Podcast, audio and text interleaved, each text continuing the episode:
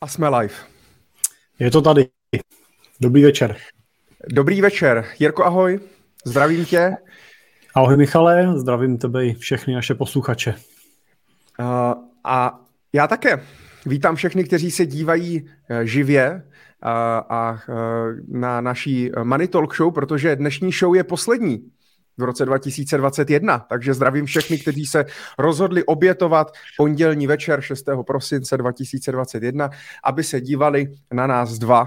A já doufám, že vám přineseme zase nějaké zajímavé informace ze světa financí, ze světa podnikání a, a podobně. Zdravím taky všechny i do uh, podcastu nebo do těch, kteří nás eh, poslouchají ze záznamu eh, z našich podcastových aplikací, protože eh, hned další dny si záznam z této Money Talk Show můžete poslechnout v našich podcastech, buď Cesta rentiera nebo Finance prakticky.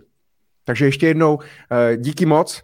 No a Pojďme se do toho pustit. My jsme se s Jirkou, uh, můžete vidět, uh, v podcastu to nemůžete vidět, ale když se na, podíváte na YouTube, tak můžete vidět, že my jsme se vyladili teda vánočně, svátečně, já jsem si udělal i výzdobu, aby uh, jsme si to udělali pěkné, tak doufám, že si, se vám to líbí. Já jsem si, Michal, jaký udělal výzdobu, jestli jsi si nevšiml, tak uh, manželka zlikvidovala náš klavír, tak, takže vánoční úklid započal.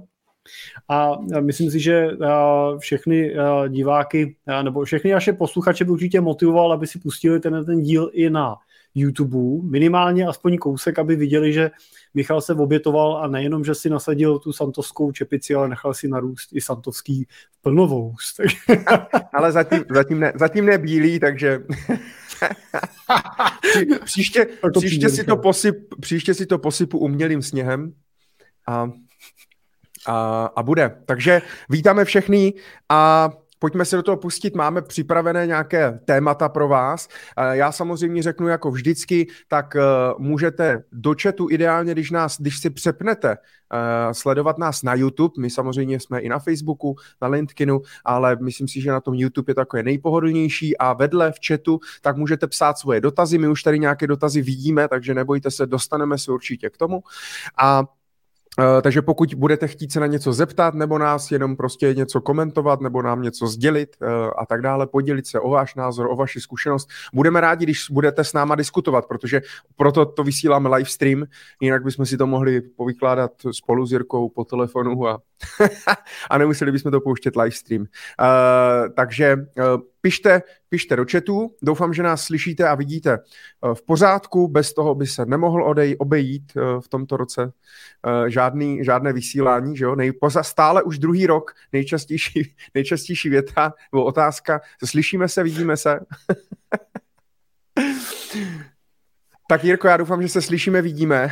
Je dobrý, že máš dobrou náladu. Ano já, jsem, já se léčím ještě z nemocí, mám antibiotika, zítra je dobírám, ale říkal jsem si, nemůžu to přece zrušit, nemůžu to udělat našim skalním fanouškům, že bych to zrušil, takže udělal jsem si uh, výjimečně teplý čaj. Uh, myslím si, že po této nemoci už čaj nebudu chtít vidět tak na další tři čtvrtě roku. A, uh... Michale, Michale, důležitá otázka, je to covid? to je, je fakt, že se mě ptali všichni, covid to není. A když se mě já ptali... Jsem ale, já jsem si myslel, že poslední jako dva roky nejsou jiný nemoce než covid. No a když se mě, když se mě eh, jako lidi ptali, eh, a tak co teda máš, tak se říkal, já nevím, asi to nemá jméno. Doktorka neříkala, že to má nějaký jméno. Jiří má asi horší připojení, děti něco stahují, děti už spí no, dávno, ne? Mají puštěný Netflix vedle. A teď se to už snad stabilizovalo, pokud by no. se ukázalo, že je potřeba taká to zase zrestartu. Tak je, ne, to ne, do postele. Jo, takhle, tak oni budou za chvíli spát, tak to snad bude lepší. OK, no dost, ať to není. A to není monolog, já jsem se samozřejmě na tebe hrozně těšil a těšil jsem se na všechny, kteří se na nás dívají. To vždycky ten, vždycky ten měsíc. Teď mě to přišlo hrozně dlouhý, možná kvůli tomu, že jsem skoro celý listopad byl nemocný, ale Přišlo mi to hrozně dlouhý, čekal jsem na ten dnešní den. Jirko, jak ty se stěšil na naší Money Talk Show, poslední v tomto roce? Michale, těšil jsem se. Já mám pocit, že to je v těch posledních dvou letech taková jedna z má příležitostí, kdy se můžeme v klidu vidět a taky si popovídat, paž těch příležitostí pro to live setkání nám jako významně ubylo.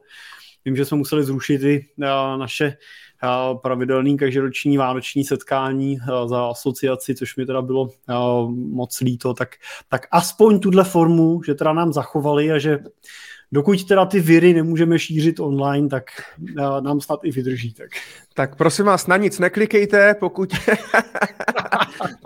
pokud vám přijde něco do e-mailu, tak neklikat, protože viry můžou samozřejmě být i eh, online. Ne covidové pravděpodobně, ale uh, jiné. A některé viry vám můžou i sebrat peníze z vašich účtů, o tom se možná dneska budeme uh, bavit. Tak já jsem rád, že se máš dobře, doufám, že i vy ostatní se máte dobře.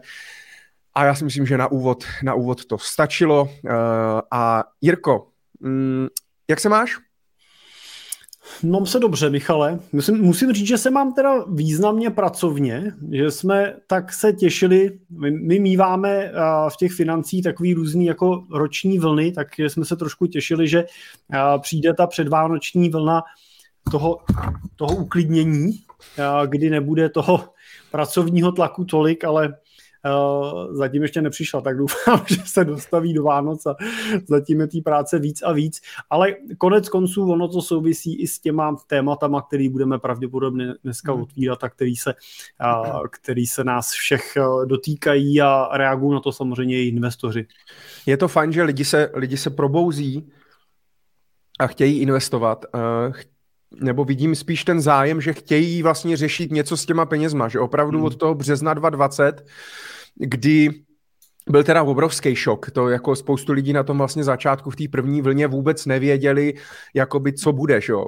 Teď už si myslím, že spoustu lidí to tak jako bere, že jsme se vlastně ku podivu eh, s tím naučili žít, jako se vším, ale asi uh, všichni lidi dřív v minulosti s různýma věcma, nemocema a problémama jsme se museli naučit žít, taky s tímhle tak nějak jsme se naučili, naučili žít a vidím opravdu, že za poslední ten rok a půl, roka tři čtvrtě, tak jako výrazně narostlo vlastně povědomí a mluví se v médiích o tom, což je super, protože ty to vždycky musí trošku tlačit, že jo.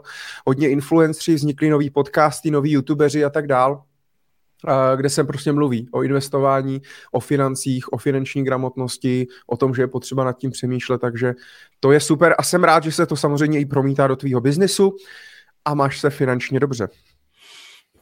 To, to už tím tak jako souvisí. ale víš co, my se máme dobře, ale teď zrovna jsme připravovali, uh, připravovali finanční plán na příští rok, tak jsme si naplánovali, že se budeme mít dobře i příští rok ale uh, vlastně třeba v té naší branži je to takový, že si sice něco naplánuješ, ale uh, velká část naší vodniny vlastně je závislá na zisku, uh, který generují naši klienti a pokud, ten, pokud se prostě trh rozhodne, že se otočí, že, že místo těch mnoha let, co teď pokračují nahoru, prostě taky zažijeme nějaký sešup dolů, tak se to samozřejmě dotkne nejen našich klientů, dotkne se to i nás, takže je to, je to vlastně hrozně zajímavé jako v té úvaze toho plánování a přístupu k tomu plánu, takže my vlastně musíme plánovat obrovský zisk, protože je generovaný vlastně tím performance. No. V tomto no máš no to mě... asi trošku jednodušší, že jo? tím, že máš a, jakoby flat. Na, napadá mě, napadá mě uh, děláte si rezervy teda jako firma, nebo jak s ním vlastně Určitě. pracujete, protože vy musíte, pokud jsou trhy all time high, vlastně všechny, všechny aktiva jsou v podstatě all time high, ono to nemusí nic znamenat, ale fakt vlastně ti lidi, jak začali masivně investovat prostě, jo, tak uh, všechno vlastně vyrostlo, všechny, všechny aktiva.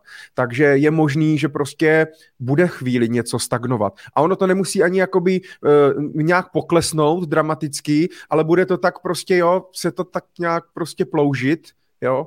A uh, jste na to připraveni jako firma, nebo jaký kroky vlastně ty vůbec děláš? Protože ono to je dobrá paralela i vůči jako i osobním financím, protože pokud teď se máme dobře, je velmi nízká nezaměstnanost, Uh, prostě vlastně se jakoby daří, máme jasně inflace, máme problém, jakoby dodavatelsko-odběratelský řetězce, problém a tak dále, vlastně nic není, všechno chybí, nic se nedá koupit a tak dále, ale vlastně se máme jakoby dobře, není to o tom, že nejsou peníze, jo. U podivu teď je peněz dost, ale nemáme si za co, za co je utratit. Ale e, může nastat situace, že opravdu prostě ta nezaměstnanost se zvýší, že prostě ubydou vlastně ty peníze, lidi budou muset začít šetřit a tak dále, přijdou třeba o práci a je na to potřeba být připravený. A mám pocit, že když se hodně dlouho dobře daří, což v podstatě za posledních 10-11 let se daří, protože jsme vlastně v bull marketu v podstatě od toho roku 2009, 2010, když se teda to dostalo z té krize, uh, nebo aspoň na tom akciovém trhu. A vlastně mám pocit, že před tou 2.8 to bylo podobný, že vlastně taky nějak po té dotkom bublině, tak těch 5-6 let vlastně se dařilo, bylo fajn, lidi vůbec si nedokázali představit, že by přišla nějaká krize, nebo že by něco mohlo poklesnout, nebo že by snad mohli přijít o práci. Jo, to není o tom jenom, že poklesnou akciové investice nebo nemovitosti nebo něco. Problém je, že lidi přijdou o práci a nebudou, nebudou mít příjem. Jo? A, a to pak může mít tlak i na to, že teďka třeba všichni mají nakoupený nějaký nemovitosti za levný peníze, ale protože nebudou mít práci, jo, a lidi, co tam třeba bydlí, když to pronajmají, tak taky nebudou mít práci, tak najednou já budu, mám všechny aktiva v těch nemovitostech, budu to muset najednou prodat. Jo, je to takový nějaký řetězec událostí. Pro, promiň, že jsem se rozkecal, jenom tak bych to nějakou věc, tak jak se připravuješ tady na to v rámci firmy a i třeba v rámci rodiny? Tak my, tak u nás je to provázaný, jakoby ty uh, firmní peníze s těma osobníma relativně jako blízce ale my to řešíme vlastně dvouma způsobama. Jedno je to, že plánujeme ty výdaje pro to následující období tak, aby jsme byli vlastně schopní pokrejt z příjmů i v těch krizových scénářích. To znamená i v scénáři, že nepřijde nepřijde performance, nebude výkonnost toho trhu, tak my musíme být schopni vlastně pracovat i v této době. A naopak v této době musíme pracovat většinou podstatně víc, protože ten jakoby tlak ze strany klientů a potřeba vlastní informací a rebalancování a mimořádných vkladů a tak dále je vysoká, takže já potřebuji být schopný zajistit vlastně provoz po v neomezeně dlouhou dobu vlastně i v tomto tom jako krizovém režimu, na což nedokážu úplně jako vygenerovat jako nekonečně velkou rezervu. Jo. Když ta krize nebo když prostě ten pokles bude trvat čtyři roky na trzích, tak já je musím přečkat, protože když to nepřečkám, tak nedokážu dodržet to, co jsem slíbil že jo, těm klientům z pohledu nějakého dlouhodobého servisu.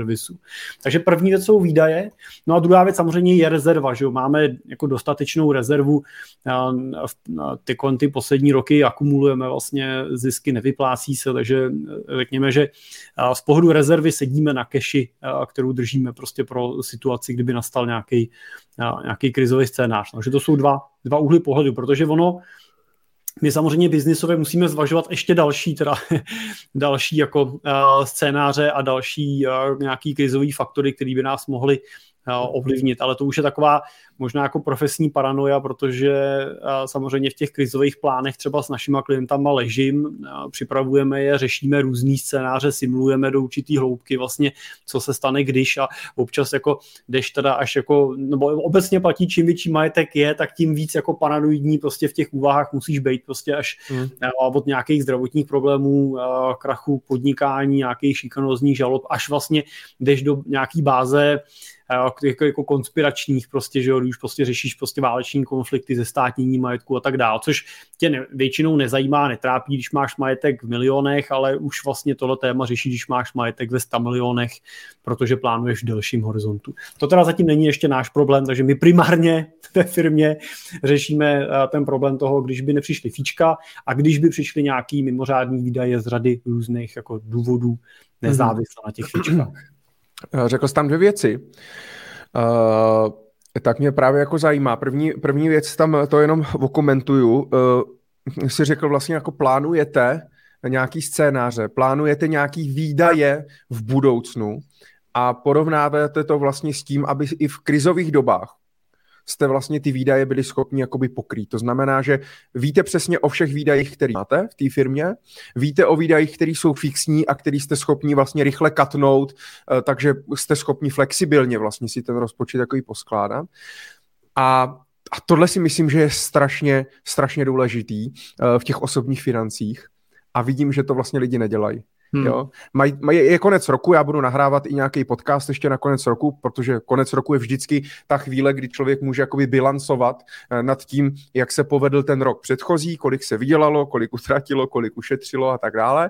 A hlavně plánuje ten rok následující. A já jsem známý tím, že opravdu s klienty plánují dopodrobna celý ten rok dopředu, chystáme si ty peníze celý rok dopředu a víme naprosto přesně, jaký výdaje jsou fixní, jaký jsou variabilní, jaký máme rezervy, jak dlouho jsme schopni vyžít.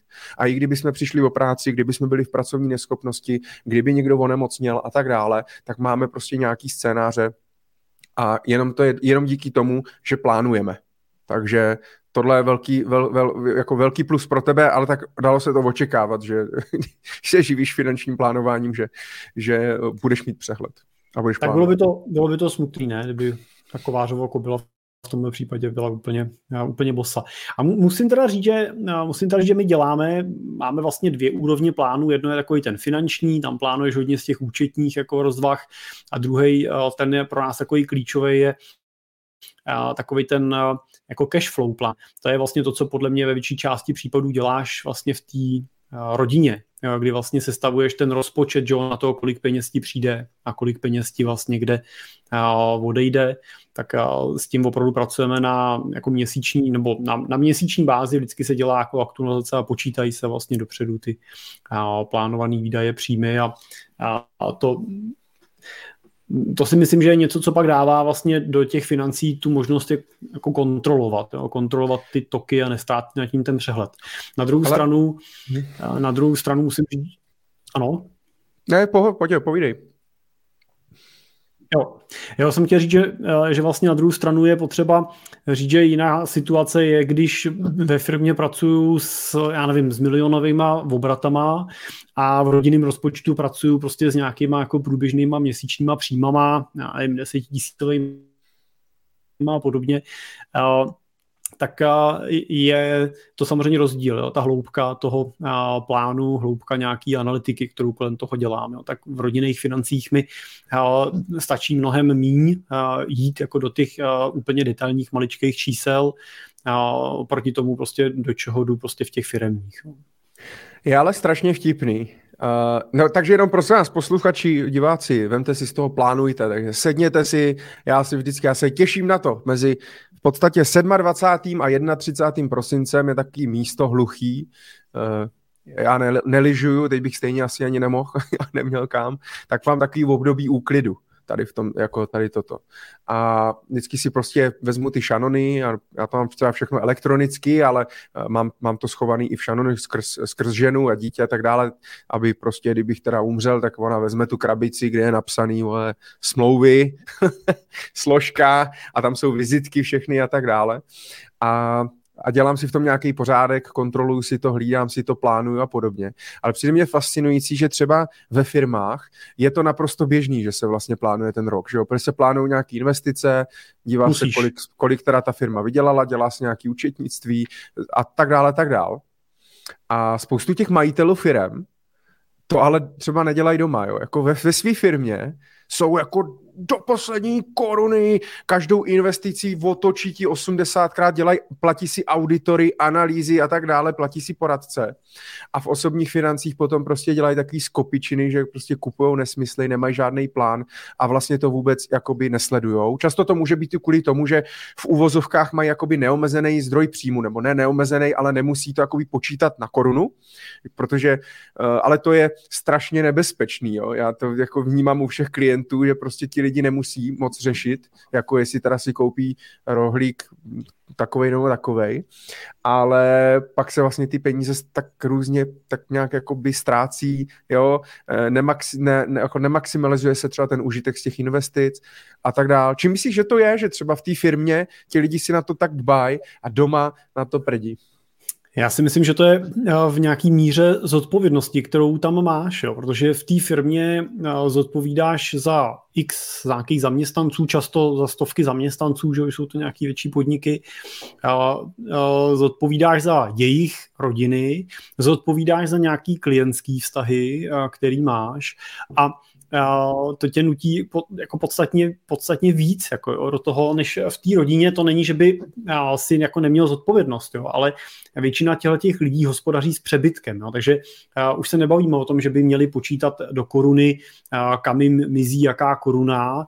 Já to, co tam vidím jako větší problém, že většinou tam chybí dlouhodobý koncept. Oni mají, to, co třeba vidím, že oni mají většinou velký nebo dobrý koncept na a finanční plán z pohledu firmy, nebo vůbec jako plán z pohledu firmy, že ví, kam chtějí tu firmu dostat, ví, k jaký ziskovosti chtějí dospět, ví, kdy chtějí udělat v jakém regionu pobočku, novou fabriku a tak dále, za, za jak dlouho a podobně, ale vlastně to často vlastně neodlišují od toho, od toho svého osobního majetku. Jo. Často prostě většinou to vnímají, takže firma je moje a, a někdy je to až zarážející, prostě když pak opravdu, já nevím, když uh, pomáháme třeba řešit těm klientům prodeje, tak uh, je kolikrát opravdu jako zarážející, jak moc jako to oni jako propojejí a, a kolikrát ani nerozlišují, který účet je firmní a který je jako jejich a různě se ty peníze mezi tím přelejvají a když, tam pak, eh, když se tam pak nasadí auditor, ten, ten vnitřní auditor před prodejem, aby to odkontroloval, že tam nevyskočí žádný kostlivci, tak,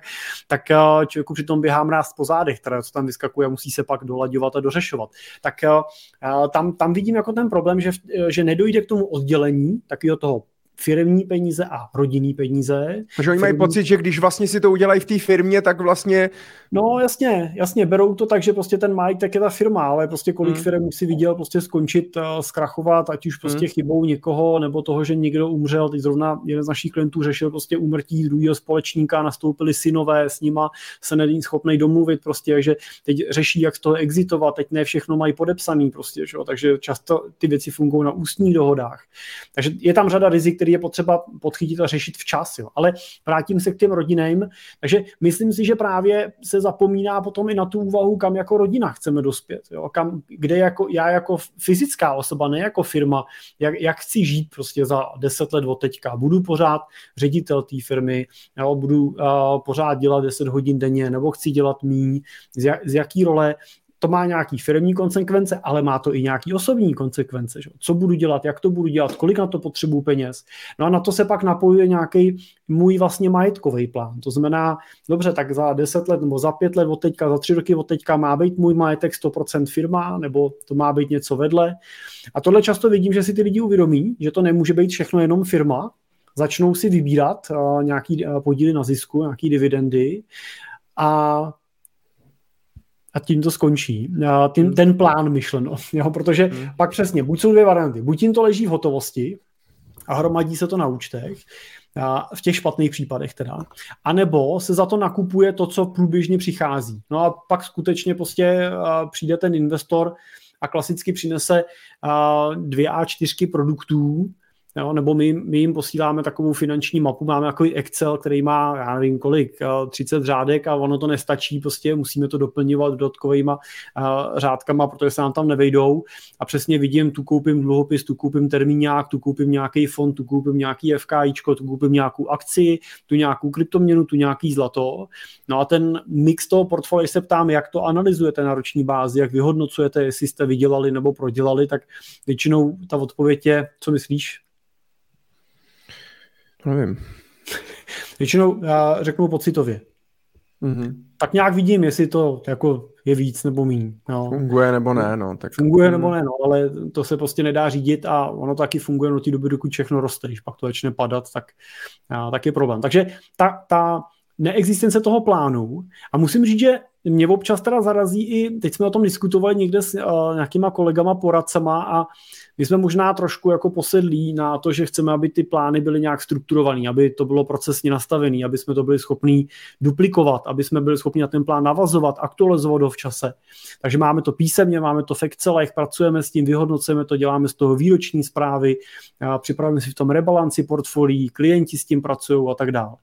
A, a když pak se zeptám občas někoho, jak pracuje s plánem, tak často přesně tyhle věty slyším. Jo? Často slyším i od kolegů, od zkušených kolegů ty věty, že, že to dělají pocitově, že, že to udělají, že si s tím klientem jako povídají, že teda a, že jako v lepším případě tuška papír, nikdy ani ta tuška papír a to může fungovat, pokud těch klientů mám 20 a všechno si pamatuju, ale nebude to fungovat, když jich mám 100, když jich mám 150 a, a, a tam se pak ztrácí ten koncept celkový. Jak, to je, jak, jak se říká to heslo, když neměříš, tak neřídíš? Hmm.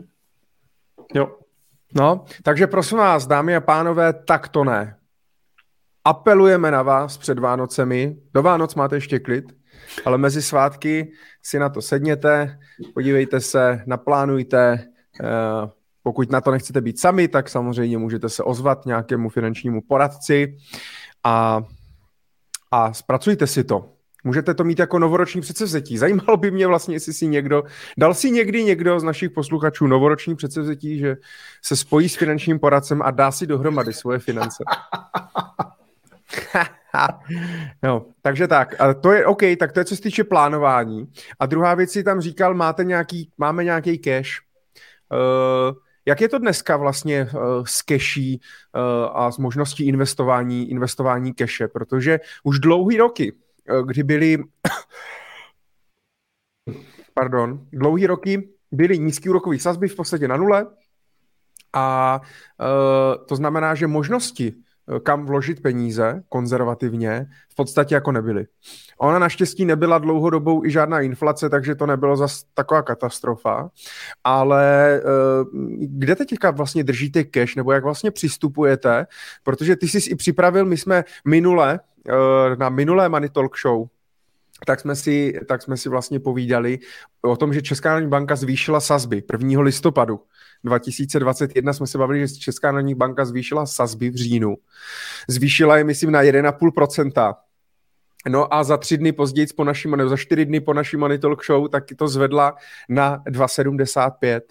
Uh, tak uh, jak, jak vy vlastně dneska, máte to pořád teda na, máte to na běžným účtu firemním, na spořícím účtu firemním, nebo jaký možnosti vlastně vůbec firmy mají, kam vložit, kam jako vložit peníze vlastně toho obchodního majetku, protože tam jsou možná trošičku jiný pravidla, než třeba u fyzické osoby.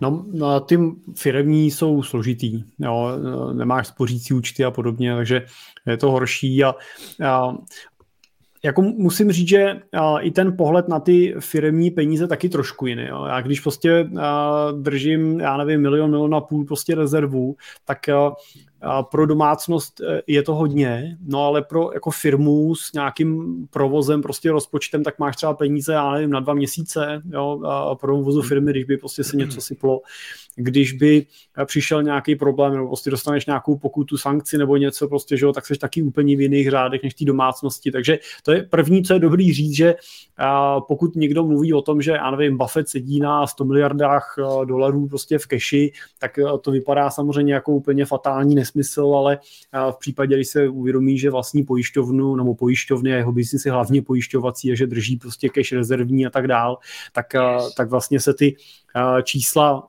měnějí že jo, v tomto případě. A, a, takže my zatím držíme tu cash v podstatě, v podstatě v hotovosti nebo hoto, v hotovosti na, na účtu na běžném účtu a, a, to, co řešíš, je, jestli jestli je ta míra té hotovosti, kterou firma drží, jestli je pořád adekvátní a dokáže ji firma využít a zhodnotit pro svůj nějaký další rozvoj, anebo jestli už ta míra té hotovosti přesáhla nějakou hranici, která už je nad míru potřeby té firmy a dokážeš tu hotovost zhodnotit efektivněji ty jako fyzická osoba, třeba právě pro realizaci nějakých svých dlouhodobých cílů, třeba v kapitálových investicích nebo v čemkoliv dalším. A pak zvažuješ to, že vlastně si tu hotovost vyplatíš, tu ziskovou hotovost jako dividendu. A to je teda nějaký můj pohled na věc. A máme třeba, nebo připravujeme si nějaký vlastní investiční portfolio, v podstatě spíš jako takový testovací, že aby jsme tam si na tom, nebo testujeme si na tom nějaký svoje věci, než, než je využijeme pro klienty, tak to prostě zkoušíme na vlastních penězích, ale jinak v tom biznisu není úplně tou prioritou hledat někde nějaký způsob, jak to zhodnotit o 1-2%. Ale může být varianta, vzhledem k tomu, že rostou ty úrokové sazby a možná na nějakou dobu tady s náma budou, tak dává smysl pro ty firmy, anebo i pro ty bohatší jednotlivce vrátit se zpátky třeba do těch různých fondů, které investují třeba uh, na tom repotrhu, to znamená těch repo operací, státních pokladničních poukázek a tak dále, takže jsou schopni dosahovat vlastně výnosů ve výši té základní úrokový, úrokový sazby, což vlastně, jak jsi říkal, spořící účet pro firmu s dvouma a půl procentama jako není. Jo. Uh, jo, uh, Není to tak klíčový jako u těch domácností, ale jo, a samozřejmě, když ti na tom účtu potom leží, to není náš třeba případ, ale řady jako klientů už prostě ta cash, která tam leží, prostě jsou opravdu třeba desítky milionů korun, tak uh, to smysl má. Uh, ale já zrovna jsem to jako řešil s jedním klientem a on říkal, že právě na účtu, že jim leží nějaký desítky milionů korun ve firmě a řeší vlastně, co teda s tím. Jo. Tak eh, jsme vlastně udělali to samé, co děláme, když prostě přijde klient, který řeší uh, svoje cíle. Tak oni samozřejmě mají nějaký firmní cíle, z toho vyplývá nějaká potřeba keše, takže po- počítáš, když na tom účtu bude mít, já nevím, řekněme 50 milionů korun, tak s ním počítáš a říkáš si fajn, tak uh, s jakou pravděpodobností uh, budete potřebovat jakou částku. Že jo? Tak on říká, no tak třeba 10 milionů prostě se může stát s pravděpodobností 50%, že budeme v průběhu roku potřebovat. No tak fajn, tak tyhle ty peníze držíš na něčem vysoce likvidním. Hmm. Uh, pak ti říká, dobře, pak jsou tady peníze v řádu třeba 20 milionů, který v horizontu třeba 3 let můžeme potřebovat, ta pravděpodobnost je někde třeba kolem 30%, takže spíš je potřebovat nebudeme. A tam už můžeš jako uvažovat, že teda by bylo vhodné to nějak uložit, protože máš 70% šanci, že tu investici dožiješ k nějakému jako cíli. No a pak, pak ti řekne fajn a pak mám tady 20 milionů třeba, který opravdu to by se muselo všechno podělat, aby jsme na ně museli sáhnout, ale z nějakého důvodu je chceme pořád držet ve firmě, protože taky, že zvažuješ tu variantu, jestli není výhodnější, aby si je vyndal. A, tak pokud je potřebuje v té firmě držet, z jakého důvodu, tak a, pak prostě tyhle ty prostředky zase můžeš investovat dynamičtější. No a pak stavíš prostě různé teda struktury, že postavíš si dynamičtější, postavíš si konzervativní a pak řešíš, co s tou keší. Že i v té firmě si vlastně stavíš taký kyblíky. Jasně, Mm. A já jenom mě samozřejmě napadá, protože vždycky, když oni ti lidi začnou mluvit o nějakých těch fondech konzervativních, garantovaných, zajištěných a tak dále, tak samozřejmě vždycky se k tomu připletou i různý FKIčka eh, nebo různý fondy, které třeba investují do eh, směnek nebo do nějakých prostě krátkodobých operací, ale třeba té dané firmy, že vlastně jako je to, že nějaká investiční společnost má svůj fond a ty financuješ ty její projekty prostě, jako jo. A to jsme ale jako s rizikem úplně někde, někde jinde, jo, oproti nějakým fondům, který investují do státních dluhopisů nebo do těch repo operací a tak dále. Takže zase je potřeba to sanalizovat, ne, ne, ne, neskočit prostě každému na lep, hmm. jo, hele, tady nabízím něco garantovaně a, a podobně. No my jsme řekli, Ale že... Můžu jenom k tomu, do tomu jednu poznámku. Já jsem na to točil, teď vyšel podcast na Gerentiera a mě, mě to v těch FKIčkách rozčuluje, prostě to, to jo. Prostě to, hmm. že oni ti řeknou něco, vypadá to nějak marketingově a pak čteš vlastně vevnitř a dočteš se úplně k jiným věcem. A ne, musím říct, že to, co mi nejvíc vadí, je to, jakým způsobem se staví k výkonnostní odměně.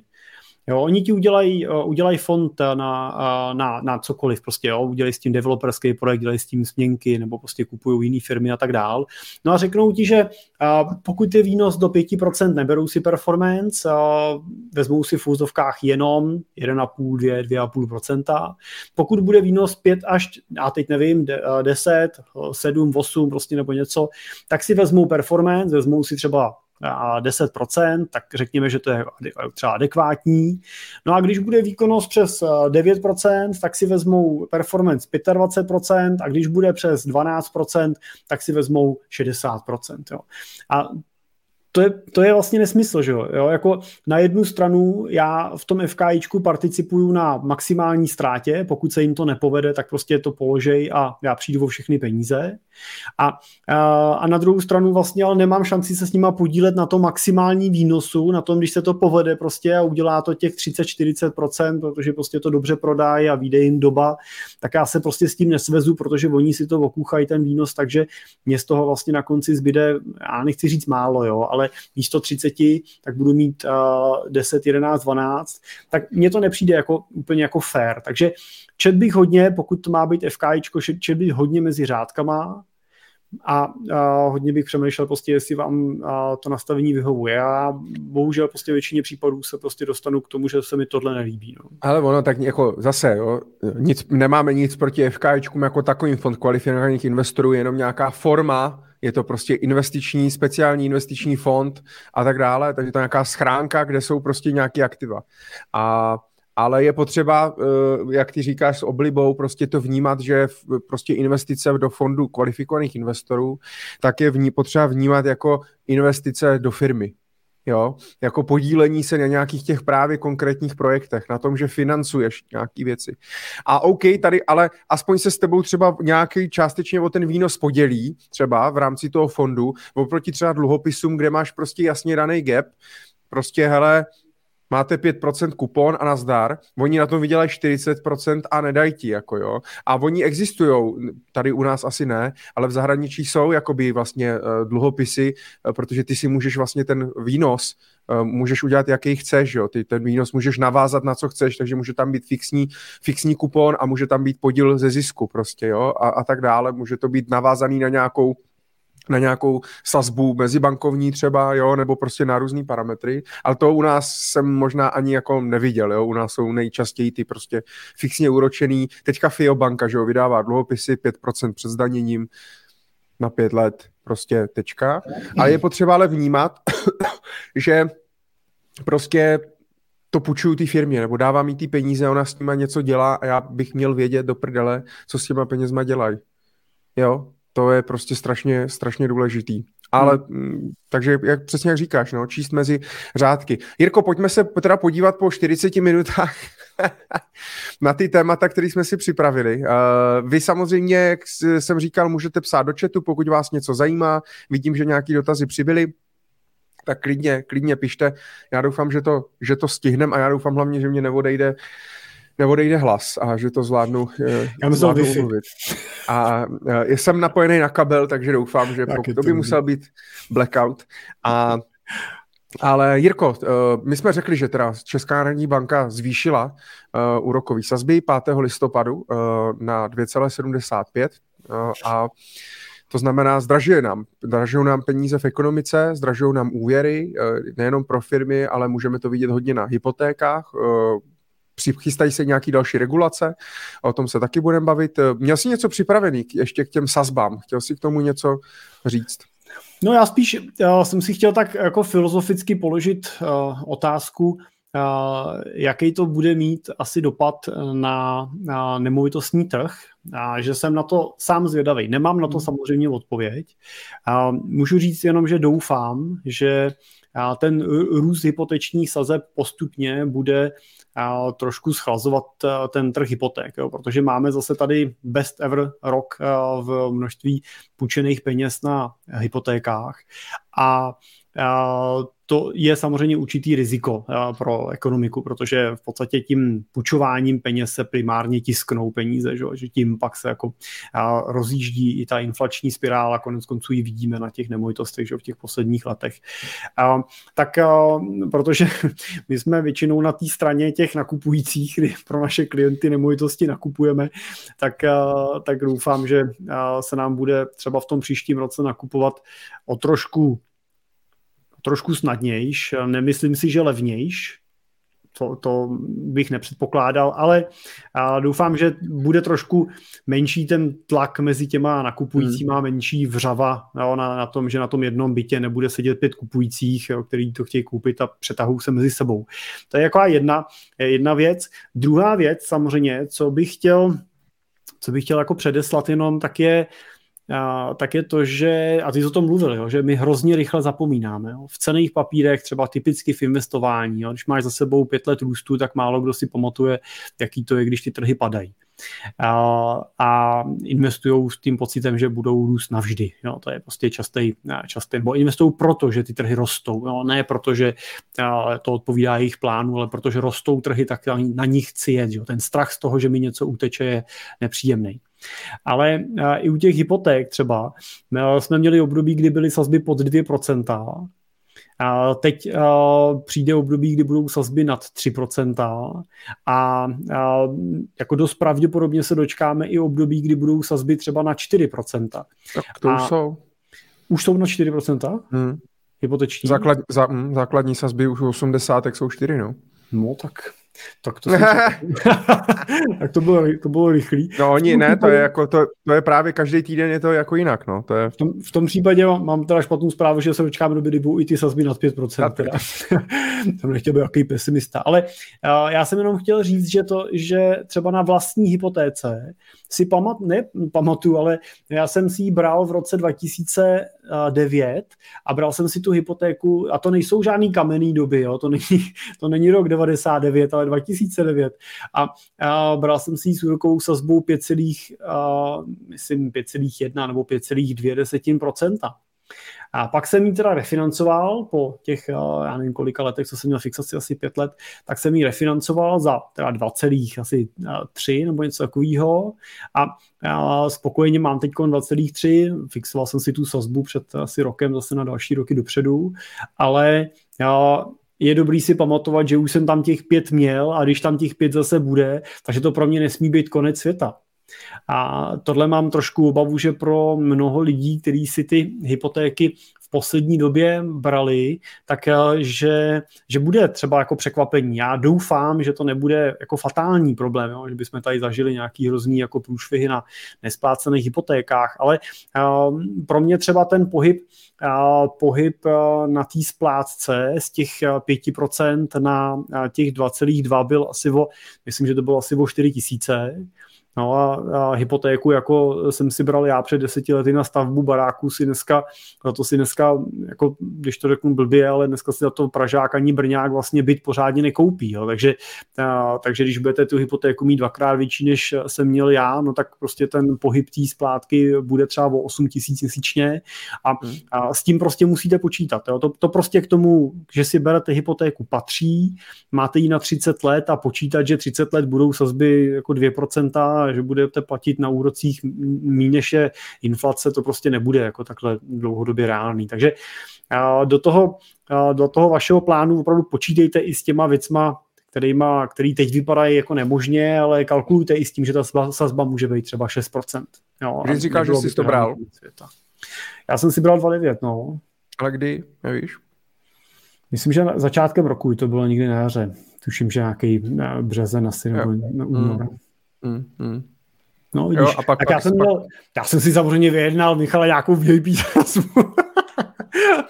A tak tady vidět, jak to samozřejmě pak začalo, za, začalo jak začaly prostě snižovat úrokové sazby, protože samozřejmě jo, tady je to navázaný na tříměsíční pribor. Jo, a což ukazují prostě cenu peněz na jakoby tříměsíční. A, a vlastně tady, tady ten rozdíl, že jo, to ukazuje i nějakou jakoby marži, marži a rizi, risk management prostě té banky a tak dále. A tady je vidět, že to prostě musí vyskočit, uh, vyskočit prostě někam sem Jo, že tady prostě v tomhle pásmu se budem, se budem pohybovat. A na ty úrokové sazby jsme měli dotaz od Patrika na e-mail. Já nevím, jestli Patrik nás sleduje live, ale eh, díky, díky za dotaz. A Patrik se ptal uh, právě na kolik si myslíme, že se úroky hypoték v příštích letech dostanou, na jaké úrovni a jak dlouho ty vyšší úroky vydrží. Vím, že se to nedá odhádnout, ale zajímá mě uh, váš názor.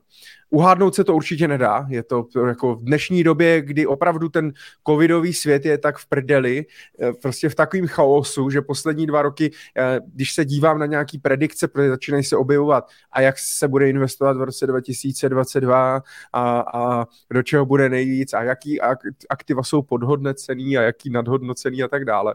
A co se bude dít. A jestli teda inflace bude teda a že teď se, jako, že ani ti centrální bankéři vlastně neví, Jo, jestli teda eh, teďka na, nějakým for, na nějaký Forbes akci, tak se Michl, uh, Michl vsadil s, s tykačem uh, o pivo, myslím, nebo o co, o malý pivo. Jestli teda inflace v příštím roce poklesne nebo nepoklesne, tak dále. Michl si myslí, že to je opravdu krátkodobá záležitost, že se to podaří třeba během na, na konci příštího roku uklidnit a vrátí se to do toho inflačního cíle. Uh, tykač si myslí, že jako určitě ne, vzhledem k tomu prostě, co se děje i na trhu s energiema, s komoditama obecně uh, a tak dále, uh, tak uh, se opravdu nedá nic predikovat. Na druhou stranu, když se podíváme, když se podíváme, jestli jsem si to nevypl, nevypl, když se podíváme jakoby na ten, na ten graf, tak já si pamatuju, kdy vlastně ČNB začala tady postupně vlastně zvedat ty sazby, jo. A těsně vlastně před eh, tím, než přišla vlastně první vlna covidu, tak já si pamatuju, že vlastně v, uh, už někdy na konci roku 2019 tak se začalo bavit, hele, v příštím roce prostě budou hypotéky, uh, budou hypotéky prostě přes 3%, jo, tady, tady, to, tady to i můžeme vidět, jo.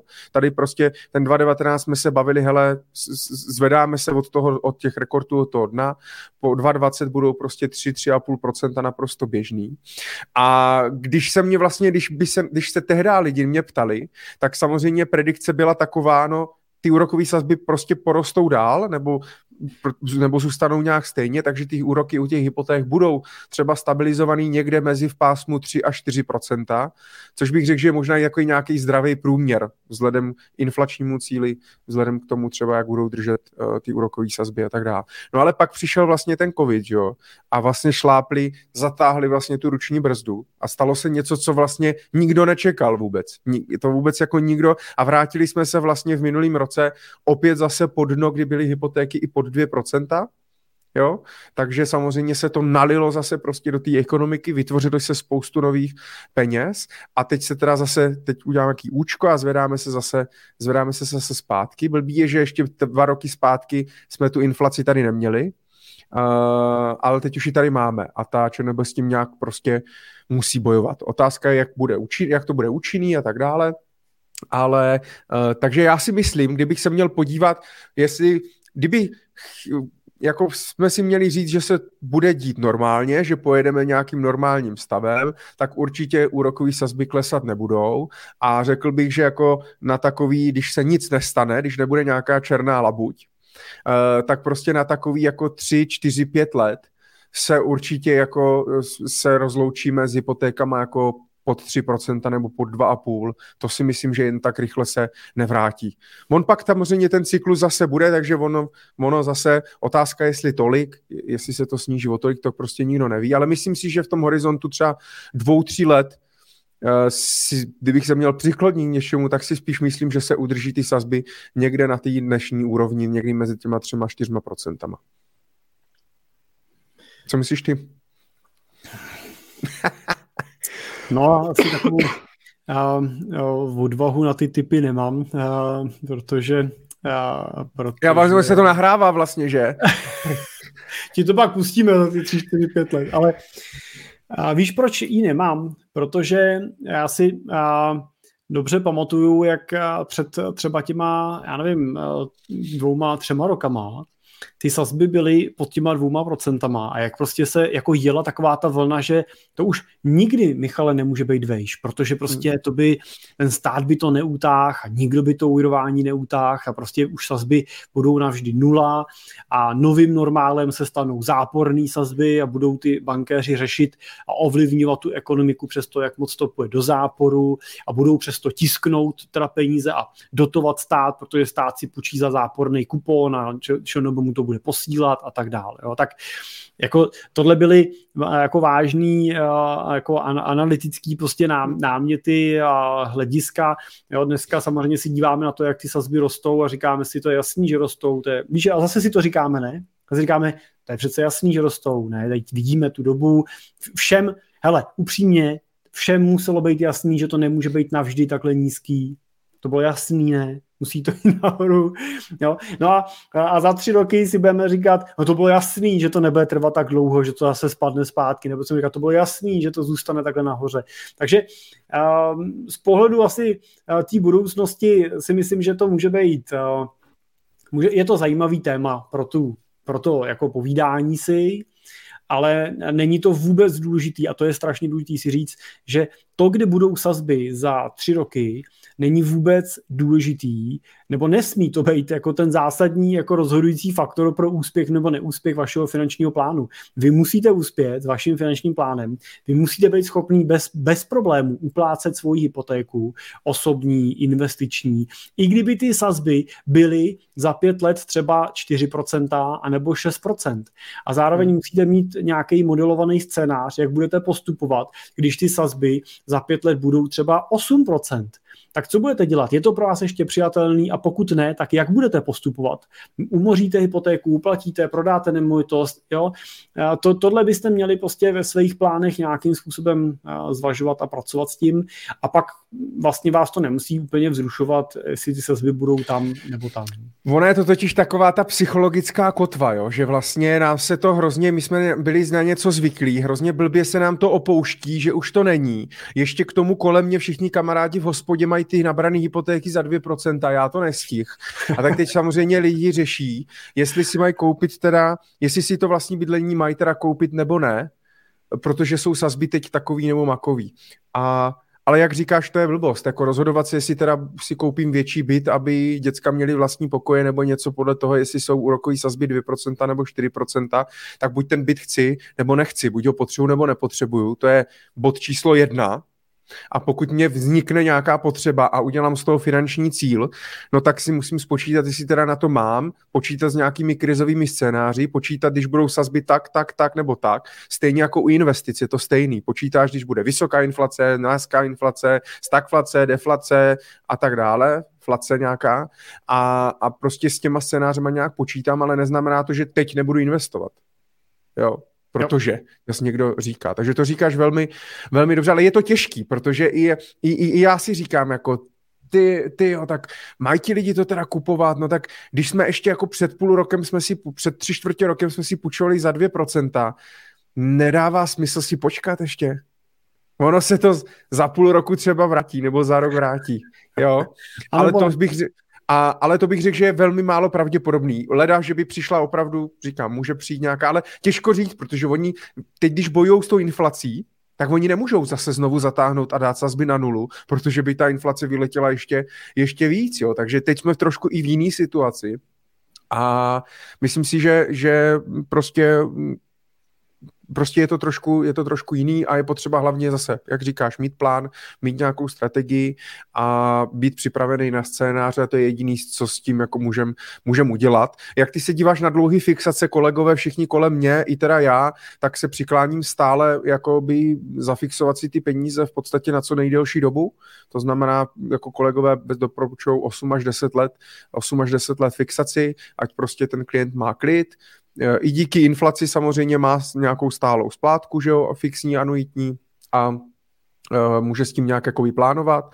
A kdyby náhodou se prostě něco stalo, tak prostě viděl, byli jsme svědky, že když ty sazby, eh, když měli z hypotéku za 3,5%, sazby sletěly pod 2%, tak ty banky eh, z důvodu konkurenceschopnosti, z důvodu i toho nového zákona spotřebitelského, kde se upravovalo možnosti předčasného splacení a tak dále, tak ty banky, aby toho klienta si nenechali utíct, tak i v rámci fixace byli schopni vlastně mu to upravit dodatkem. To znamená, že eh, přiklání se kolegové hypoteční specialisté k tomu, že je lepší si vzít prostě klidně na 10 let, a radši prostě, když za pět let ta situace bude jiná, tak s tou bankou vyjednávat, než teďka uh, spekulovat, vzít si to na tři roky, že za tři roky bude zase líp a on může být ta, ten scénář úplně opačný a najednou je to v pytli. Jako uh, tři roky je krátký a, a musíme si uvědomit, že Česká národní banka úrokový sazby jsou jako tanker. Tam zatočíš kormidlem a půl hodiny čekáš, než se něco stane. U té České národní banky to trvá ještě díl. Jo? Zatočíš kormidlem, upravíš sazby a čekáš skoro rok, než vlastně se něco začne dít a na tu inflaci to začne mít nějaký dopad. Jo? Takže oni určitě nebudou teď jako kroutit kormidlem tam a zpátky a s tím, že by začali někde jako snižovat, bych nečekal, nepočítal. I odhad konec konců jejich je, že se chtějí dostat s těma sazba někam na hranici 3% plus, takže, takže to jako prostě bude. Uh, horizont pět let už je otázka. Jo? Je otázka toho, když si to fixnu na 10 let, jakou cenu za to budu platit navíc.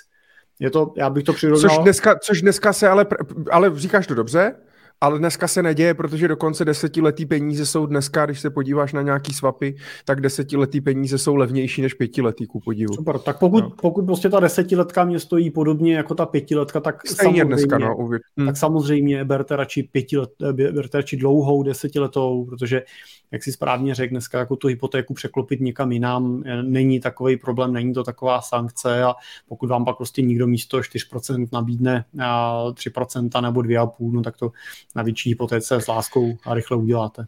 Hmm. I za přes... cenu sankce.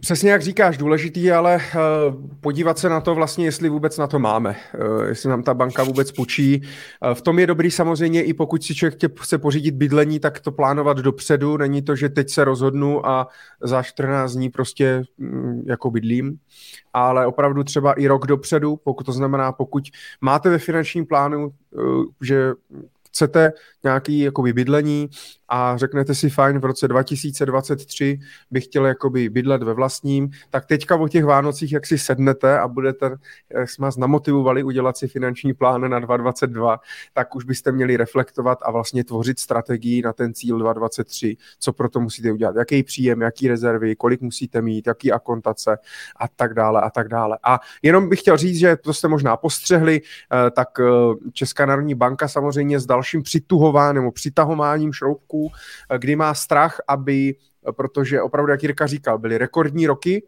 eh, do října, myslím, do konce září nebo do konce října se uzavřel stejný počet hypoték jako za minulý rok celý. To znamená, opravdu se trhají rekordy a, a banky, nebo Česká národní banka má samozřejmě strach, až to, jak říkáš, zvedne ty sazby, lidi začnou nějak refinancovat, ještě třeba dejme tomu, kdyby začaly padat nemovitosti a podobně, tak už by hrozil prostě nějaký krach, že by se zvýšil obrovský počet nesplácených úvěrů a tak dále. A tak od 1. dubna zpřísnila nějaké limity. Já moc nerozumím, proč až od, první, od, od dubna, protože teďka teda bude zase obrovský ran prostě jako na banky a obrovský, obrovská jízda uh, hypoték a to zase požene prostě ceny těch nemovitostí ještě vejš, ještě vejš než jsou. Nicméně uh, co se, jenom co se, co se změnilo, v podstatě vrací se zpátky, uh, zpátky uh, ty limity DTI a DSTI, který měří prostě kolik na jaký váš příjem uh, si vlastně můžete vzít, jak velkou hypotéku a tak dále, to už jsme tady měli. Uh, jako doporučení, pak se od toho opustilo, ale v podstatě ty banky ale uh, v tom pokračovaly dál, takže uh, tady tyhle limity, které se nastavují nově, v podstatě ty banky drží celou dobu, takže ono zase zas tak novýho nic moc se neděje u toho DETI, DSTI, ještě teda zvýhodní lidi, lidi do 36 let, takže mladí lidi to budou mít trošku jednodušší. Horší ten limit je eh, toho LTVčka, že v podstatě končí 90 hypotéky a opravdu budete muset mít 20% eh, vlastních zdrojů a tam já vidím, teda eh, Ale to vidím. Je, jestli mám k tomu správnou informaci, tak zase to neplatí pro lidi do 36 let, kde ta 90 pořád zůstane. Tak, tak to... Tak, tak, jo, do 36 let zůstanou 90 a do, do nad 36, tak, eh, tak to. Eh, já si myslím, že, eh, nebo takhle, s tímhle je potřeba nějak počítat, to znamená, když si člověk dneska dělá ten plán, tak si jednoduše můžu prostě spočítat, fajn, mám, mám prostě nějaký, nějaký roky, do 36 let bude prostě limit 9,5, takže mě půjčí prostě, uh, jak to je, 9,5 krát jo, roční příjem, to znamená, když budu mít třeba 40 tisíc měsíčně, krát 12, krát 9 a půl, tak pokud budu mít teda měsíční příjem nějaký 40 tisíc měsíčně, tak mě banka půjčí 4,5 milionu. Jo, a nepotřebuji na to žádnou kalkulačku, prostě hypoteční, nemusím mít ani do banky a tak Takže dále. jako Pražák uh, lehce nad průměrným příjmem, nebo průměrným, teď několik je průměrná mzda, si vlastně si nekoupí ani garzonku. tak, musíš si najít nějakou babu prostě, nebo chlapa v obráceně, a nebo to nemusí být obráceně vlastně. No, ono, to, když si... A...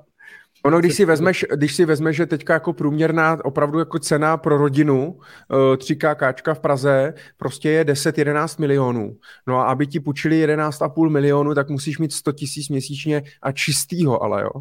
Ty Michale, ale mě na tom ještě víc děsí, Teď mi, když jsem se bavil s klientem a nakupoval si dům jako na bydlení, a kus od Prahy, teda asi za 13 milionů a říkal, jsme se bavili a on říkal, to je hrozná cifra, co na to říkáte? A jsem říkal, no to je to jako hrozný, ale bohužel. A on říká, víte, co na to nejhorší? Já jsem si to rezervoval před dvou měsícema, teď to teda řešíme teda to financování ty dva měsíce. Já kdybych to dneska prodal, tak oni mi to koupí za 14,5 už. Jo, a to, to, je na tom teda úplně jako nejvíc mi přijde děsivý. Jo. Ten spurt toho trhu a to tempo toho růstu no, eh, je úplně no. teda závratný. Pro, a proto, pro, pro, mhm. podotknout jednu věc. Jo. Ono to, všechno jako vy, má tendenci vypadat tak jako děsivě, jo. Teď sazby rostou, nemovitosti rostou, jo. teď jako co teda bude, inflace a tak dál. Ale uh, pokud uh, začal bych, jak říkal Michal správně, od toho plánu. A pokud ve vašem plánu je nákup nemovitosti a bylo by pro vás tu nemovitost možný a vhodný koupit teď, tak uh, podle mého názoru nemá smysl, a teď když se bavíme se teda o nemovitosti rezidenční pro vaše bydlení, tak nemá smysl ten nákup odkládat se spekulací na to, že ty ceny budou nižší. A protože stejně jako teda můžete teoreticky vydělat, tak můžete taky uh, teoreticky prodělat a, a to riziko toho prodělku je vyšší. To, to, že ceny budou za rok, dva, když to budete odkládat vyšší než dneska, je prostě vyšší, ta pravděpodobnost je vyšší než to, že budou ty ceny nižší, to je jednoduchá matematika. A zároveň vy celou tu dobu sice nesete jako možnost toho, že ta cena těch nemovitostí by mohla být nižší, ale zároveň nesete jistotu, že hodnota peněz, kterou na to dneska držíte v keši, abyste si mohli zaplatit tu akontaci, bude, bude nižší, budete mít méně díky inflaci, než máte dneska. Takže na jednu stranu se vám rozevírají nůžky s rostoucí cenou, na druhou stranu se vám rozevírají nůžky s klesající hodnotou vašich úspor, který na to držíte v nějakých třeba hotovostních alternativách a to prostě nemá na konci jako dobrý konec, jo? to nemá jako dobrý, dobrý výsledek. Takže já bych uh, s nákupem vlastní rezidenční nemovitosti nečekal a v, držel bych se plánu a ne, nerozhodoval bych se podle situace na trhu v tomto směru. A víš, co je vtipný na tom, že samozřejmě mě trhá srdíčko, že si myslím, že všechny tady, všechno tady tohle, tady ty problémy, které řešíme, tak jsou vlastně kvůli tomu, že se do toho prostě někdo sere.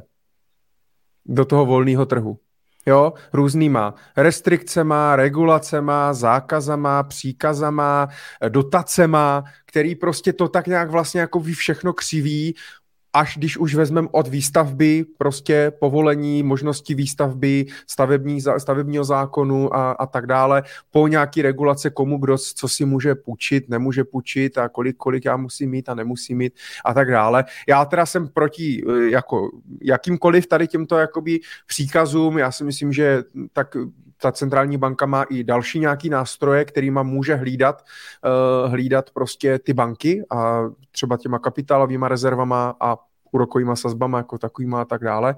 Ale myslím si, že české banky jsou zdraví a že prostě ty banky mají dobrý risk management. Teď jako když si jdeš dneska vzít hypotéku, tak tě prostě svlečou úplně do naha jo, posíláš tam všechny výpisy prostě, když ve výpisu, vole, ten robot, anebo si to čte Maruška, najde, že si vsadil 500 korun, vole, na sportku nebo na zápas nějakého hokeje nebo něco, tak ti hnedka prostě řeknou, aha, hm, tak to už vám nepůjčíme, jo, uh, a uh, takže jako to je velmi jako těžký dneska. Já si myslím, že ty banky si to velmi hlídají, komu půjčí, komu ne.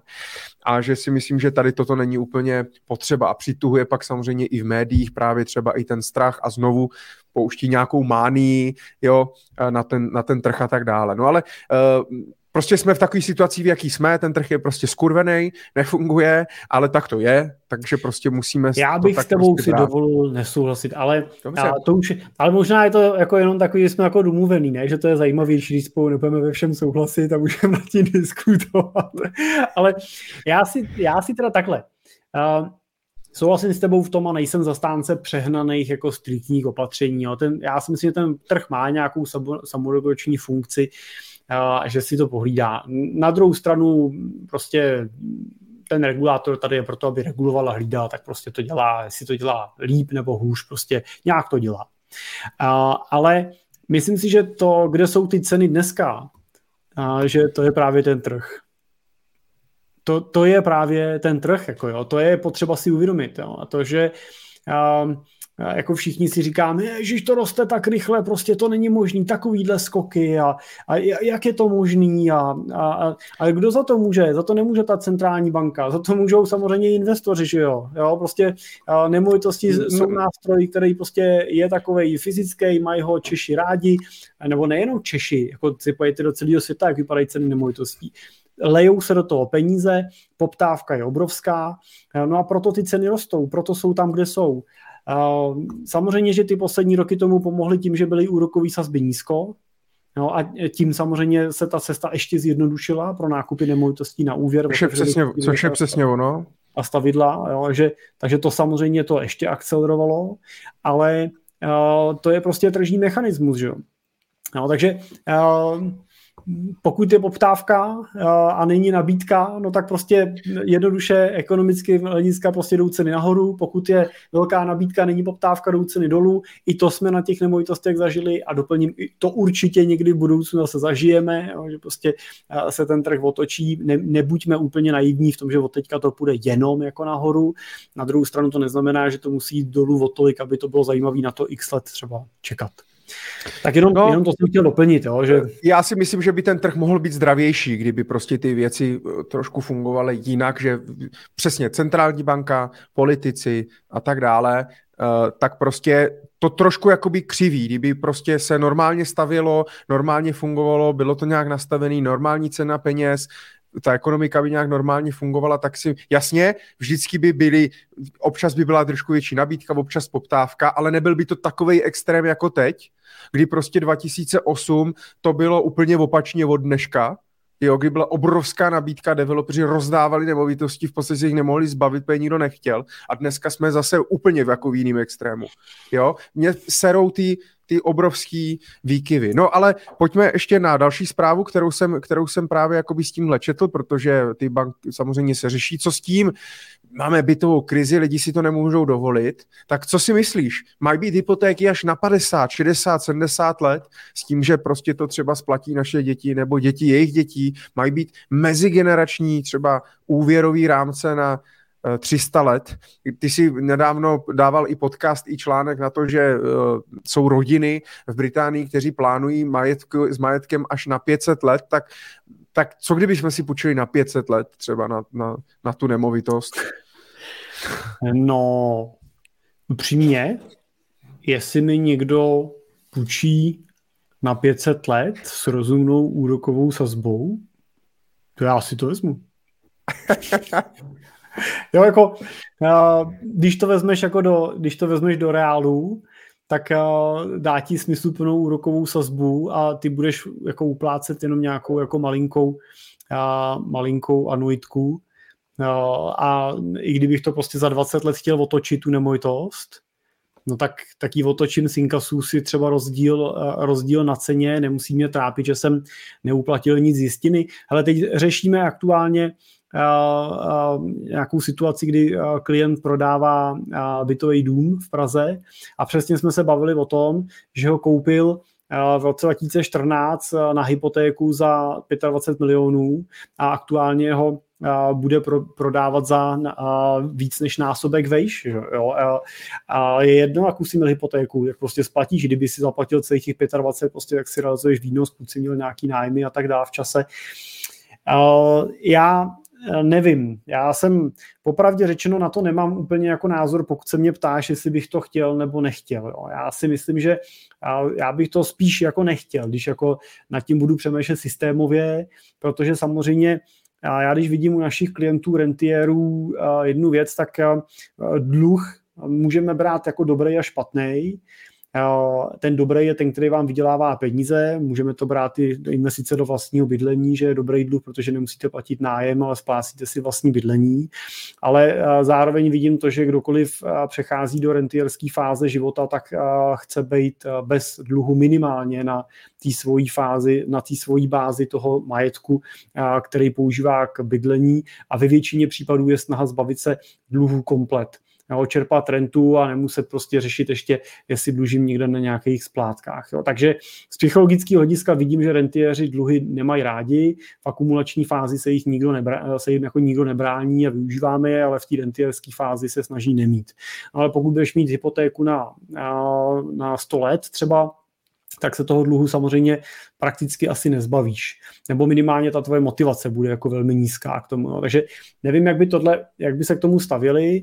Na druhou stranu, Michale, to jsou nějaké jako pocity, ale když si řekneme realitu, tak Já jsem teda samozřejmě, když jsem teď poslouchal nějaký rozhovory s Českou národní bankou, s těma radníma, tak oni proto nejsou, jo? Jakoby brání se tomu a, a asi se to nedočkáme úplně v, jako v příštím roce, ale když vidíš, kam rostou ceny nemovitostí a že ten růst cen nemovitostí nejde prostě úplně ruku v ruce s růstem těch mest, a protože i dneska je prostě spousta lidí, který mám mzdy, kamarád mi teď říkal, že mu zvedli naposled mzdu v roce 2016 a pak a, letos v lednu. Já říkám, ale letos v lednu ti nezvedli mzdu, ale zrušili superhrubou mzdu. A říkám, no to je pravda. Jo, a on vlastně dělá pět let za stejný peníze, to je nesmysl, že jo? Samozřejmě, že bere dneska násobně méně, než bral, ale bohužel jako asi není jediný. tak v takovém případě prostě musíme počítat, že pokud si to bydlení má být schopný někdo jako pořídit, a, a nemá to být jenom jako bohatý, extrémně bohatý člověk, tak prostě budeš muset nasadit tyhle produkty. A oni jsou, že jsou běžní ve Švýcarsku, Velká Británie používá, používají se řady dalších konstruktů, že využívají se hypotéky, kde třeba, když investuješ do té nemovitosti, tak třeba nesplácíš anuitu, jo, vyloženě si půjčíš a platíš jenom úvěr a neum, neumořuješ tu hypotéku a podobně věci. Těch konstruktů je celá řada a myslím si, že se jich dočkáme. S velikostí, no, s růstem cen těch nemovitostí si myslím, že dřív nebo později se dočkáme i těhle, tohoto typu financování. Tady se mě tenhle týden z deníku N eh, právě ohledně těch hypoték, eh, co mají teda ti lidi dělat, když už jim třeba nezbývá a tak dále, tak jsem jim napsal, že pro mladý lidi bude čím dál tím důležitější výpomoc od rodičů, že se to bude opravdu muset řešit v rámci té rodiny, takže eh, doporučuji určitě pro začátek udržovat dobré vztahy s rodinou. To je takový. a doporučit rodičům dobrýho investičního poradce. ano. Uh, já teda ideálně s firmy Cimpel a partneři. Ideálně, ideálně. Já teda i tohle potvrdím, protože standardní cíl, který vidím, uh, už není až tolik jako našetřit na vzdělání, ale uh, připravit nějaký peníze dětem pro právě pořízení bydlení, aby na, tom, aby na to nebyli sami. Buď na nějakou akontaci, anebo když ty možnosti mají, tak se jako plánuje to, že třeba ten byt se pořídí a tak dále. Hmm, hmm. No, protože zase, že v Americe to vidíme, ne vždycky uh, investice do vzdělání znamená uh, vyšší plat. Uh, jo. Takže... Ano. Uh, ale to taky, zdá se mně to, že dneska musím říct, že Nemáš tam nějaký vtip na, na jako intermeco nějaký? Zdá se na mě to takové negativní. Ale ještě, aby jsme zakončili ty hypotéky, tak já jsem ještě jeden článek zaujal od naší kolegyně Míši Janatové, eh, která si vzala právě na Paškál eh, taky vlastně nabídky posledních dob, protože se objevují v různých eh, PPC kampaních, na webu vyskakují, na Facebooku a tak dále. Půjčte si v eurech. Slováci nás tak jako popichujou. Je ti horko už? Už mi horko. Slo, Slováci tak jakoby popichujou, no jo, Češi, Češi si teď půjčují za 4% a my pořád za procento, jo, nebo za procento a půl, protože samozřejmě sazba ECB je pořád, bych řekl, někde kolem nuly. Nevím, jestli není ještě v záporu dokonce pořád, to nevím. A uh, tak si vzala právě na paškál, jestli teda si máme vzít, protože uh, některé banky v České republice to nabízí, je jich teda v, jako pár, je to specifický a tak dále, ale vlastně popisuje uh, krásně třeba i situaci, situaci, která byla, když eh, si Maďaři, Poláci brali v minulosti vlastně eh, ve švýcarském franku, když vlastně švýcarská centrální banka držela vlastně ten kurz eh, za ten frank a pak ten frank vlastně výrazně posílil a ti lidi najednou byli úplně v prdeli. Jo? A ona tady samozřejmě Míša píše, že eh, ta koruna eh, by samozřejmě musela oslabit výrazně, že by musela oslabit prostě zhruba, eh, aby to bylo opravdu výrazně třeba na 36 korun za euro, což pravděpodobně takovej, takový oslabení asi neuvidíme. Nicméně je zase, jak, ty si říkal, prostě je potřeba si to spočítat, ty scénáře a tak dále. A může to dávat smysl pro člověka, prostě dneska pro programátora, který je kontraktor nějaký německé firmy a má příjmy v eurech třeba, jo, a bude mít dlouhodobě příjmy v eurech, uh, tak může to teoreticky jakoby dávat smysl to třeba řešit tímto způsobem. Ale pro člověka, který má český příjmy v českých korunách, nemá s eurem prostě nic společného, tak vzít si hypotéku v eurech jenom protože je o 2% nižší, tak uh, je prostě hloupost a je to příliš velký, příliš velký riziko. Ne, znáš nějaký takový případy lidí, kteří uh, to řeší nebo řešili nebo brali, nebrali? Ne. ne, neznám a ono to není hloupost vzít si tu hypotéku v eurech, ale je to spekulace. Jo, jednoduše prostě spekuluješ na to, že skutečně dojde k tomu, že bude koruna posilovat a ty díky tomu budeš teda jako platit, platit míň. Jo, to, to je jako jediná ta úvaha, kdy má smysl nad tím přemýšlet. Ale samozřejmě pak platí ta varianta, prostě vydělávám v eurech, tak nechci zase naopak řešit ten, to, to riziko toho, že se mi to bude překlápět v obrácení tím, že měním euro do hmm. koruny v průběhu toho času, no tak samozřejmě můžu ty eura rovnou utrácet, tam to třeba smysl má. Že Zajímavé. Jirko, jdu si udělat čaj, abych byl schopný uh, to umluvit. A ty jsi měl připravené další téma, tak možná se můžeš do něho pustit, já si tě nechám ve sluchátkách a hned zpátky. No už tak něco zaspívám třeba mezi tím. Dobře. Já jsem měl připravenou jenom jednu myšlenku a to bylo to, že jsme mohli vidět na začátku měsíce, že ministerstvo financí schválilo odpuštění DPH na elektřině, vlivem vlastně teda situace aktuální, kdy ceny elektřiny i pro domácnosti vlastně už výrazně rostou a porostou že jo, i dál ještě. A zároveň jsme viděli vlastně to, že je předložený návrh, že by ta DPH bylo odpuštěný na ceně elektřiny vlastně pro celý příští rok. A tam jenom Michal vlastně o tom uh, mluvil uh, z pohledu, uh, z pohledu toho ovlivňování toho trhu vlastně a té regulace toho trhu jako takového. Tohle je docela zajímavý pohled na věc, protože je fakt, že většina lidí tu podporu nepotřebuje. Samozřejmě se nás to všech dotkne. Já jsem sám, jsem byl u Bohemia Energy, takže jsem musel přecházet k jinému dodavateli a už jsem teda neměl odvahu řešit žádného alternativního, takže jsem přešel, vrátil jsem se zpátky k Česu i s tou poslední nemovitostí zbylý teda. To je zajímavý o zbylý nemovitosti, o který se starala manželka, tak ty jsme měli v Česu celou dobu a, a ten náš jediný barák, ve kterém bydlíme, který jsem teda se staral já o tu elektriku, tak ten jsme měli u té bohemky a ten nám, a, ten nám krachnul. Ale a, vlastně a, ale... tady hlasíte Hej, tak to byl dobrý vtip. To, hej, tak tohle, tohle si myslím, že tu atmosféru úplně zvolnil. Já si myslím, že lidi teď mají, že teď mají výbuch smíchu, děti Co z toho plyne, nechte to na svých ženách. Ano, to je jedna věc, přesně tak. Uh, ale uh, to, co asi uh, jsem k tomu chtěl říct, je to, že mně se to taky zdražilo. Já, a to teda doplním, že mám barák nízkoenergetický nebo na nějaký hranici uh, pasivity. Máme jenom elektřinu a, a platili jsme do teďka něco přes tři tisíce, jestli mi to prostě zvedne na něco kolem pěti nebo necelých pět tisíc. Je to nepříjemný, samozřejmě, že bych radši ty dva tisíce dal někam jinam, ale je to pro mě existenční, jako je to něco, co mě bude bolet, nebo moje děti to bude bolet v tom, že si nebudou moc uh, dovolit, já nevím, uh, koupit do školy svačinu, prostě nebude, nedotkne se to ani mě, ani mých dlouhodobých cílů. Uh, na druhou stranu věřím, že je tady mnoho lidí, kterých se to dotkne existenčně, kde ten dopad může být zásadní, ať eh, jsou to třeba seniori, kteří jsou už sami třeba bydlejí v baráku pořád, nebo eh, lidi, kde prostě to mají s těma příjmama eh, na knop, je to třeba větší rodina, pracuje jeden a tak dál.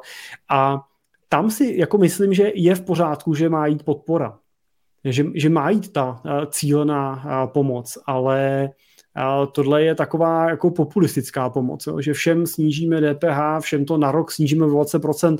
Prosím vás, a co bude po tom roce? Jo? Co, co se stane po tom roce? Jo? Tak nám to zase vrátí zpátky. Já nevím, no, jsem, z tohohle jsem takový jako rozpačitý, zdá se mi to takový krok jako nesystémový a zase jako regulatorní, to zase budeme prostě přemýšlet za ten rok, jestli prostě ta DPH tam na tom nemá být vůbec a ještě doplňme, kdo to zaplatí to DPH, jako který se na tom stát, který na tom ten stát nevybere, no to zaplatíme všichni, že? buď to zaplatíme větším úvěrem, větším deficitem státního rozpočtu, nebo to zaplatíme v tom, že nám prostě teda zvednou daň někde jinde, jo? zvednou se daně z nemovitostí nebo podobně, už se ale neřekne, že to je navždy, jo, tohle nám sníží na rok, tam se něco vezme navždy.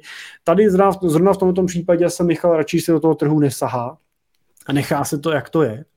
A, a radši skutečně se vymyslí teda cílená podpora, protože ono těch lidí, kteří tu pomoc budou potřebovat, bude hodně, ale procentuálně to bude málo.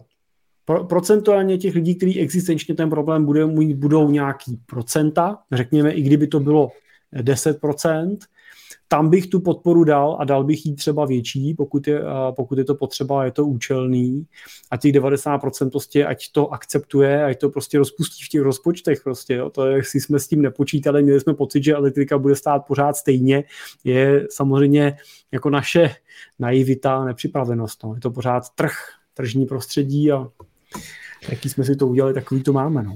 Tak to je jenom Ale... taková, to byla jenom taková vsuvka, no. Taková je to strašně, jako myslím že je to strašně zvláštní, jo. já nad tím jako hodně přemýšlím. Uh, jedna, věc je, jedna věc je, že samozřejmě zase jako um,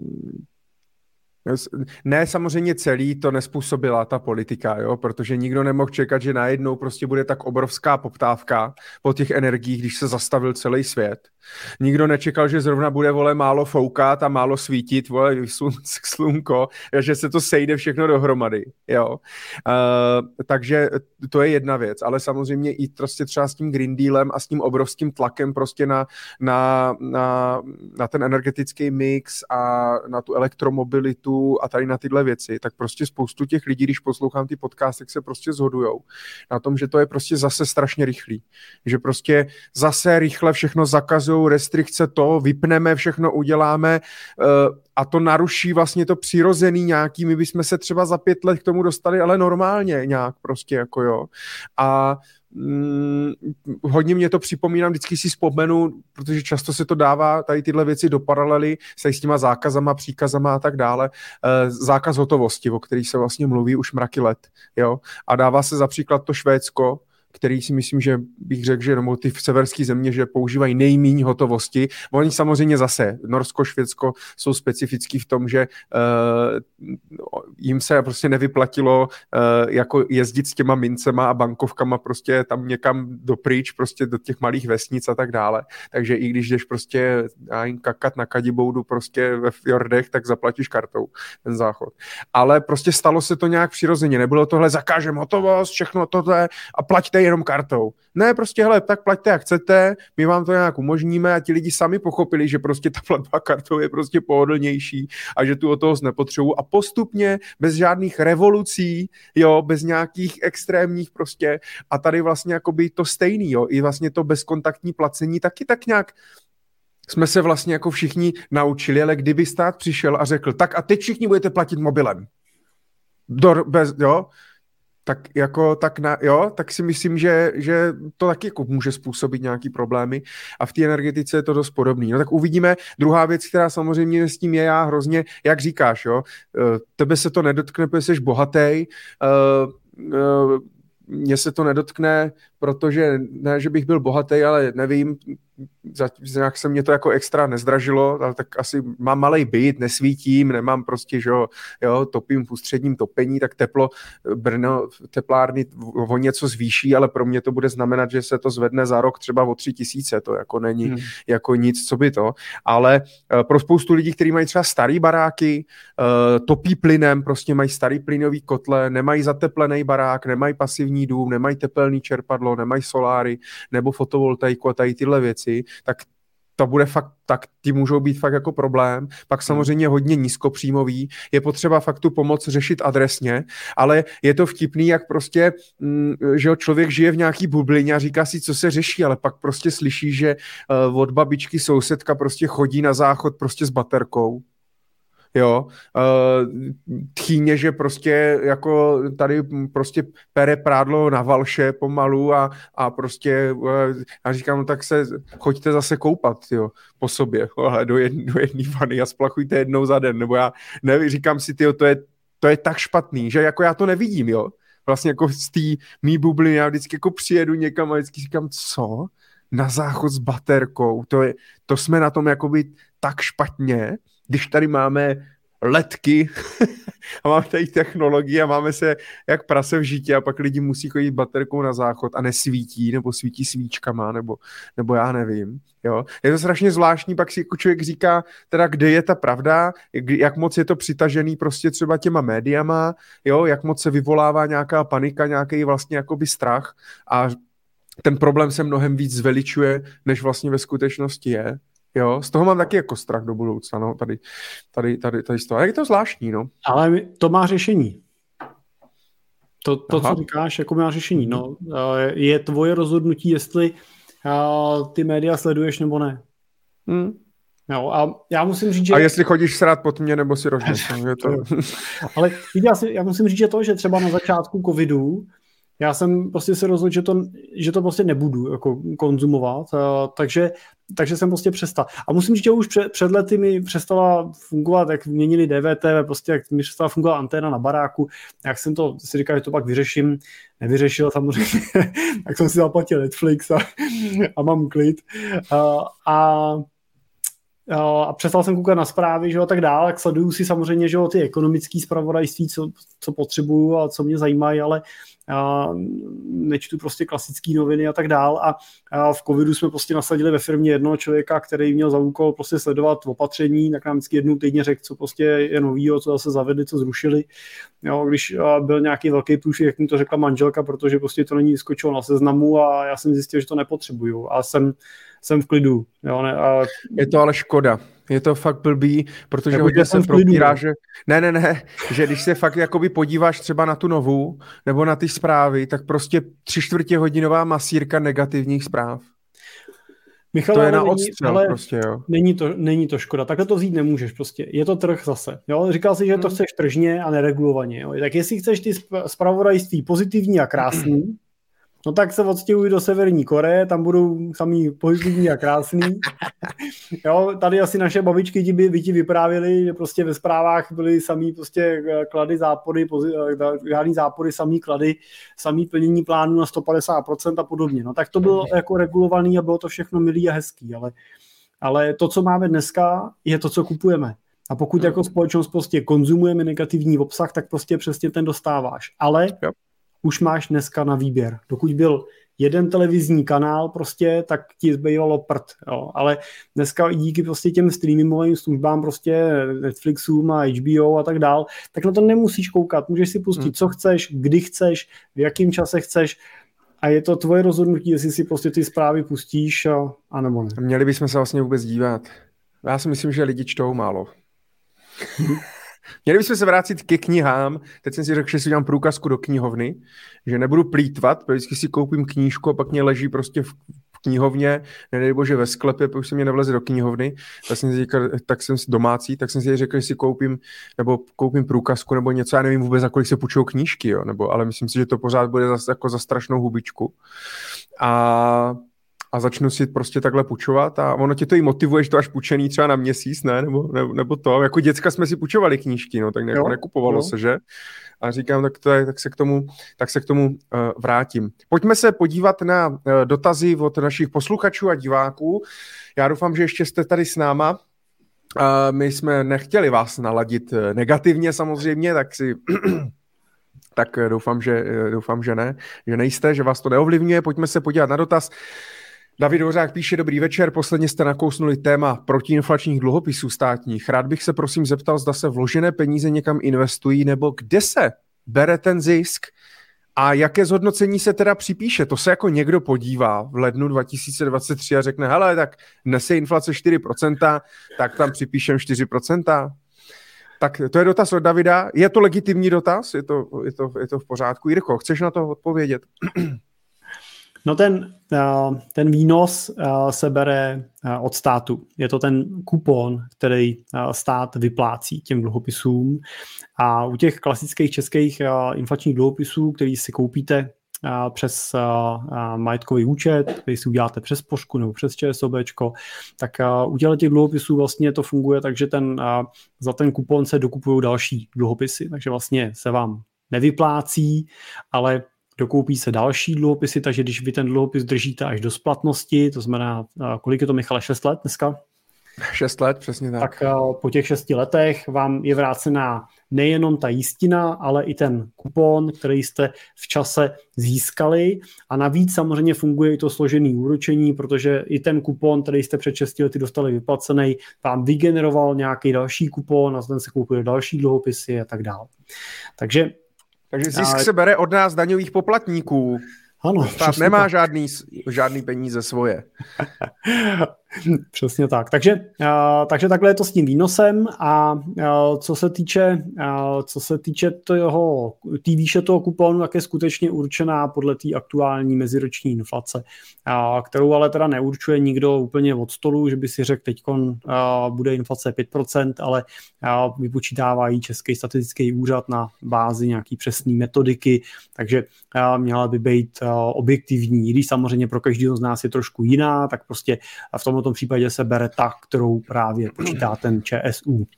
Po, počítá ten index spotřebitelský cen, ten CPI index samozřejmě, tak. Eh, kde je nějaký ten spotřební koš 150 nejběžnějších věcí, které se prostě kupujou. Nad tím nemá smysl lamentovat, prostě tak to je, tak se to počítá, to jako nemá cenu filozofovat, takže takhle se to, takhle se to bere. Davide, doufám, že jsme odpověděli.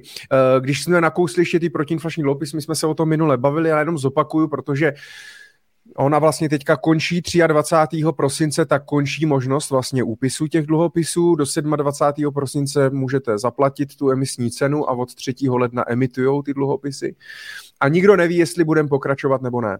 Takže zase se samozřejmě i díky zvýšené inflaci už se to dostává do různých uh, médií, prostě už to propírá všude a tak dále, takže ti lidi o tom hodně, hodně jako vypíšou, takže si myslím, že tam nalijou hodně lidí peněz, ale jenom jsem chtěl říct, ten dluhopis je fajn, takhle jakoby čistě technicky, výše inflace, super, nominální hodnota jedna koruna, na 6 let, každý rok můžu odprodat 500 tisíc plus 50%, toto je všechno jako super, jo, neplatím vstupní poplatek, výstupní poplatit a tak dále.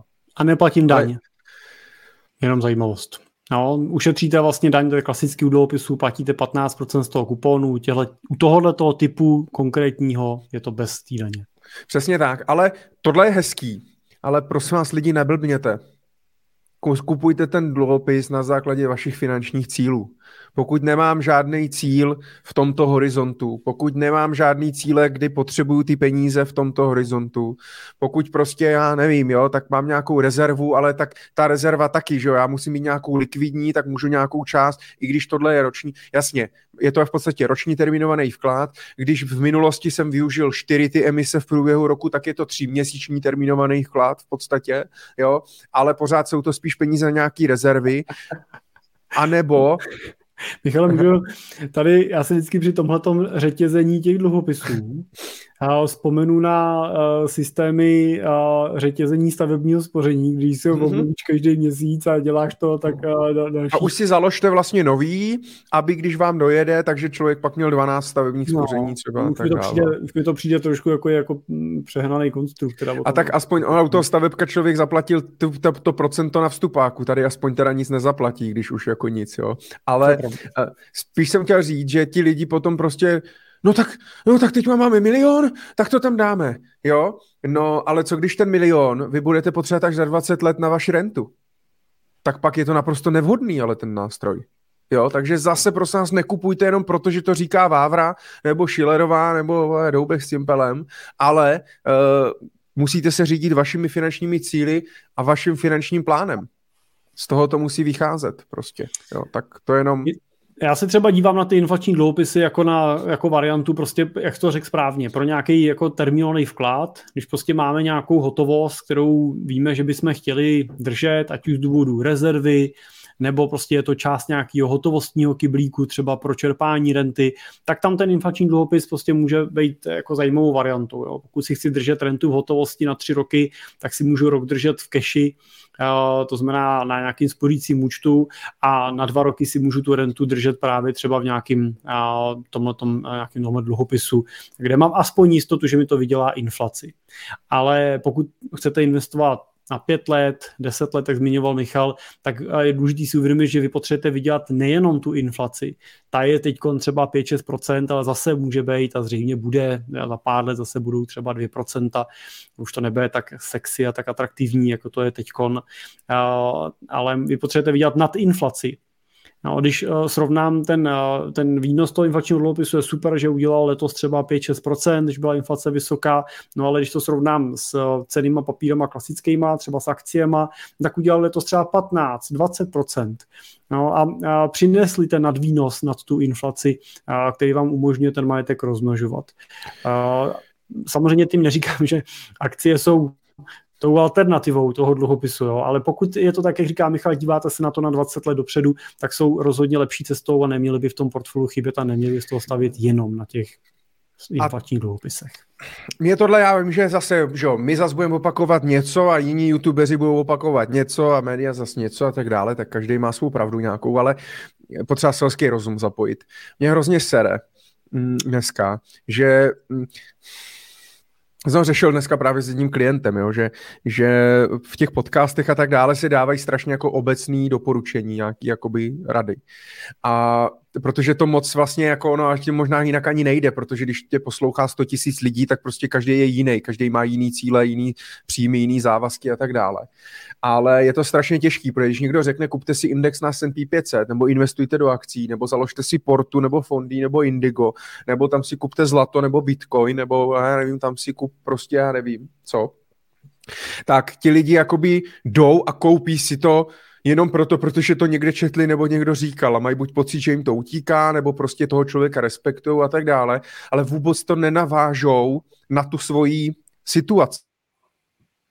To znamená, že vůbec nereflektují právě ten svůj finanční cíl, ten svůj finanč, investiční horizont, co s těma penězma chcou dělat, uh, jakou mají averzi k riziku, pak si jako portu super, pak si lidi, nebo fondy, ale si lidi založí, už jsme taky o tom bavili několikrát, kdy vlastně Ondra Krátký z Liftaga prostě masivně doporučuje fondy, pojďme do toho investovat. On samozřejmě je profesionální investor, takže eh, tam má jakoby rezervu v akciových titulech nebo v akciovém portfoliu dynamickým a ale, a on to tam sice napíše, ale říkám, ale to už nikdo nedočte prostě, že na konci řeknete a jenom já mám takovou averzi k riziku, vy investujte podle sebe. Ne, ti lidi prostě přečtou, vidí status Ondra Krátký jako nějaký prostě nějaká persona, investuje na fondy, používá to jako rezervu a má nejdynamičtější portfolio.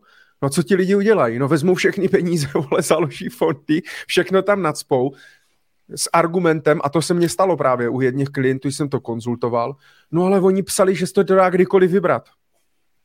A říkám, no to je, to je super, že se to dá kdykoliv vybrat. Ano, akcie jsou likvidní, jo, no ale když tam nadspu všechny peníze, které mám a nenechám si žádnou rezervu a akcie spadnou o 50%, tak jako tak to je prostě úplně, to absolutně nereflektuje tomu plánu, takže toto budu tesat, měli tesat do kamene, aby lidi nekupovali produkty prostě tak nějak náhodně, ale ty jsi to říkal, no tam koupím FKIčko, tam dluhopis, tam Bitcoin, tam něco, nemám žádnou strategii, koncepci, plán, jo, řeším to pocitově vlastně, to si myslím, že z dlouhodobého hlediska je strašně neefektivní a jako špatně. Jo. No ale je to jako dobrý příklad. Já eh, zkusím na to jenom navázat krátkým příkladem, když eh, chci uvařit večeři o víkendu, když chci uvařit dneska, tak si stoupnu k lednici a koukám, co by tam jako mohlo být. Ale když chci uvařit nějakou dobrou večeři o víkendu, rodině nebo v oběd, tak přemýšlím, co chci uvařit. A když si řeknu, že chci uvařit kachnu, že jo, teď bylo svatýho Martina, že jo, nedávno,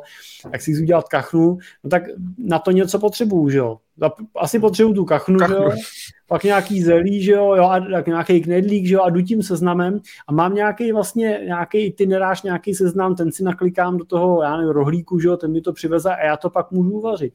No jo, ale no. na YouTube říkali, že se mám koupit krávu, že jo? A ty pak no. říkáš a snažíš se z krávy, vole, udělat kachnu ze zelím a říkáš si ty vole, jak to, že to nejde. Hmm. Dobrý. No. Michale, mám tady, doplním jenom k tomu dluhopisu, ještě uh, dotaz od... Uh, no, já jsem, ch- jo, já jsem chtěl ještě k těm státním dluhopisům od, tak, od Poli. Tak ten státní dluhopis, tak jo. Jo, tak jsem to vypil. Tak jenom jsem chtěl tady uh, od Poli dotaz. Uh, při předčasném splacení toho protiinflačního dopi- dluhopisu, jsme říkali, každý rok můžeme jakoby si vybrat část peněz, přijdu o to zhodnocení v daném roce, tak všechny ty informace samozřejmě najdete na stránkách spořící dluhopisy ČR, ale tady jenom uh, je napsané, že uh, nepřijdete o ten o ten, o ten nárok vlastně za to období, za ten výnos. Takže nemusíte se bát, že byste o to přišli, když si to vyberete. No, to znamená, je vám to vyplacený a když vám tam ještě něco zůstává, tak to samozřejmě pokračuje, pokračuje dál, ale všechny informace najdete na těch stránkách. Tak to jsem chtěl jenom uh, doplnit a Jirko, uh, je, to, je to tvoje k těm dluhopisům od FIO, který už jsme taky tady teda nakousli. Jo, tady tak můžeme... jenom, jenom asi můžeme o to doplnit, že uh, Pavel tak to přečti. Jo, jo, Pavel se ptá, co ten dluhopis od FIA, no, od FIO banky, která vydává dluhopisy za účelem navýšení kapitálu z důvodu plnění regulatorního minimálního požadavku na kapitál a způsobilé závazky. A Pavel se ještě ptá o tom doplňkově, jestli není lepší mít raději ten ČES. To je otázka, jestli dluhopisy Česu anebo, nebo akcie, ale asi akcie, dluhopisy Česu myslím, že se nedají koupit, ne? No tak dají se asi, že bruzovně, ale asi je to otázka na akcie.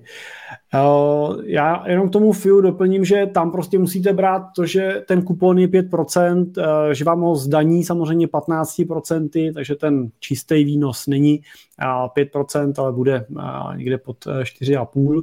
A a, a samozřejmě to fixlí, to znamená, že v době, kdy inflace je 6%, 7%, tak nejenom, že, nejenom, že nepokrýváte inflaci, ale vy ještě proděláváte, že jako reálně ta hodnota peněz klesá, takže musíte koupit takový dluhopis jedině s výhledem toho, že a, ta inflace půjde dolů.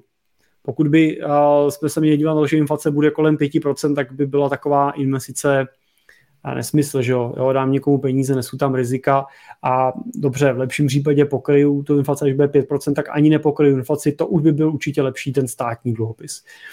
Takže musíte přemýšlet nad tím, že když si koupím dluhopis s fixním kuponem, tak sázím na to, že, dluhopis, že inflace bude nižší, než je ten, než je ten fixní kupon toho dluhopisu, který kupuju a pak má smysl si ho koupit. Otázka, za jak dlouho bude nižší. No, pokud vy si koupíte pětiletý dluhopis a ona se bude inflace držet ještě třeba dva roky nad uh, tou hranicí nebo někde na úrovni prostě kolem těch 4-5%, tak uh, a to se může stát, tak pak by právě bylo lepší mít ten státní inflační, protože nenesete kreditní riziko banky a máte to bez, bez daně a máte jistotu, že minimálně inflaci pokryjete. Uh, takže asi jako nad tím přemýšlet tady toho pohledu. Jo. Já nemám nic proti FIOBance, ale samozřejmě víc věřím, že mi to splatí český stát než uh, soukromý subjekt. Jo. To asi taky jako z principu, uh, z principu věci nějakého rizika. Abych tady jenom rychle...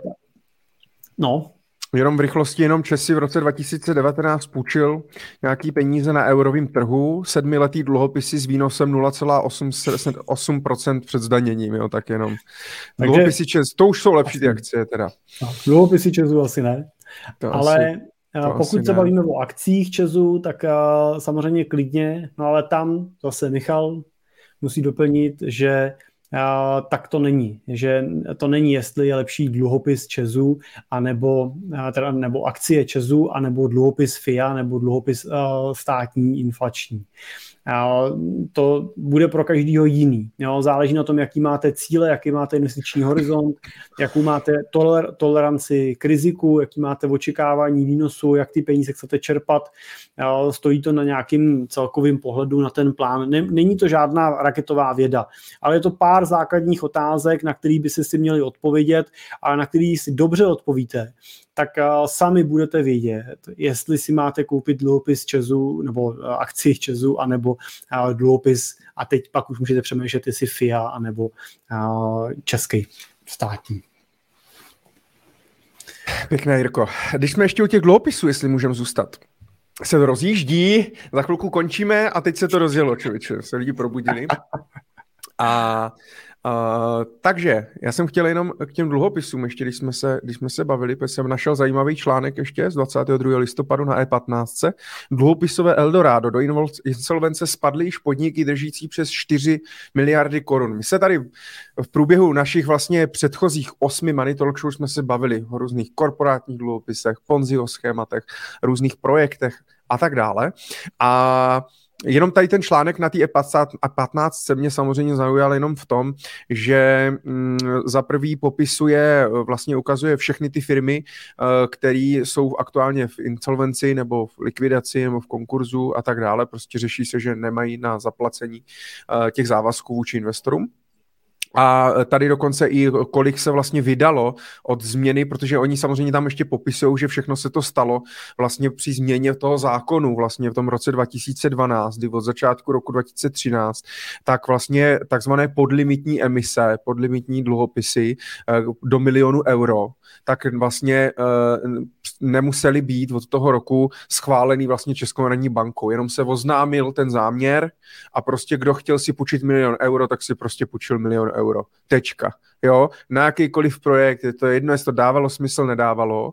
A samozřejmě větší firmy tak si zaplatili i za prospekt u České národní banky, kdy teda ta Česká národní banka schválila prospekt k tomu dluhopisu, schválila nějaký dluhopisový program, ale už se zase přestalo prostě říkat to, že to, že má firma schválený prospekt od České národní banky, neznamená, že to je bezpečná investice. Ta Česká národní banka jenom prostě se podívala uh, spíš, spíš uh, že to splňuje nějaký ty zákonné náležitosti a že ta firma dostatečně informuje o rizicích, o, finan, o nějakým jako finančním stavu, finančním zdraví té firmy a tak dále. Takže rozhodně to bylo transparentnější uh, než ty podlimitní investice, ale neznamenalo to nějakou záruku uh, toho, že to, že to bude. Tady vidíte, že těch společností v insolvenci jako je obrovská celá řada, nadlimitních za 4, 4 miliardy, dalších půl miliardy za u těch podlimitních a tady vidět i dokonce ten růst, uh, kdy v roce 2013 se poskytlo 10 milionů vlastně na dluhopisech. A v roce 2018, kdy to vlastně bylo největší pík, tak se poskytlo přes miliardu uh, na podlimitních, ale i emisích, jo. To znamená do milionu do milionu euro, to je prostě strašně moc firem. Takže jenom je potřeba fakt dávat pozor, že tady totiž píšou třeba hnedka na začátku, Nabídka společnosti NTF Group vypadala na první pohled lákavě. V roce 2018 nabízela dluhopisy úročené 7,8%, což když v roce 2008, Jirko, byly pořád na spořícím účtu sazby nula, prostě inflace byla nula, sazby, prostě úroky byly nula nebo něco nad nulou, tak dostat 7,8%, no tak to je, to je velká paráda, to se prodávalo somem. Samo. Problém ale byl ovšem v tom, že ve stejné době byla již v likvidaci, protože 10 let už nepodala daňový přiznání, přesto se jí podařilo prodat dluhopisy za 24 milionů. Já, jako toto prostě je pro mě naprosto neuvěřitelný. Uh, kdo jako do toho investuje, nebo co jako já chápu třeba tu Arku, protože Arka nebylo Ponzi, tam prostě jenom posrali ten risk management, prostě moc se zadlužili a tak dále. Oni investovali do nějakých projektů. Ale vyloženě tady ty schránky prostě firem, který prostě vlastně nic nezveřejňují, nic nemají, nevím, kam se to investuje, ještě zatím stojí často nějaký bílej kůň nebo nějaký člověk, který je nedohledatelný. Já to nechápu. Michale, ale ta odpověď je přece jednoduchá. Já, Já investuje, vím. investuje do toho ten, komu to někdo dobře prodá. No, a ta otázka spíš stojí nad tím, kdo a proč to prodává.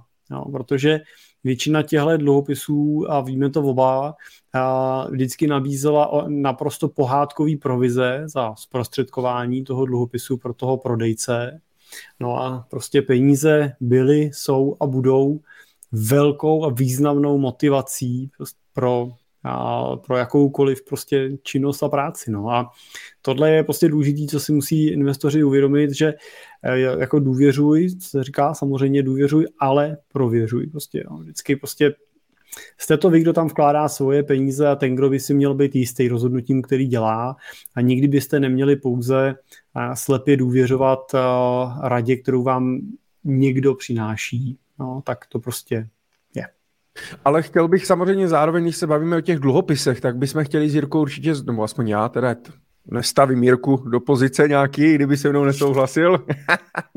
Ale uh, chtěl jsem jenom podotknout, že samozřejmě to, že ty korporátní dluhopisy se hodně zneužívaly, uh, prostě půjčovaly si ty peníze jako firmy, které prostě neměly dobrý business plán, ale to je normální tržní prostředí, prostě tak to je. Uh, je to blbost těch investorů, že prostě tak ta firma prostě si půjčila peníze, když si někdo našel, když si našel nějaký blbec, kdo jí to půjčil, tak vlastně jako ani neudělali nic ilegálního nebo protizákonního. Pokud to vyloženě nebylo teda Ponziho schéma, nebyl to třeba už podvod od začátku, nebyly tam prostě i nějaký podvody uh, a tak dále, tak dále.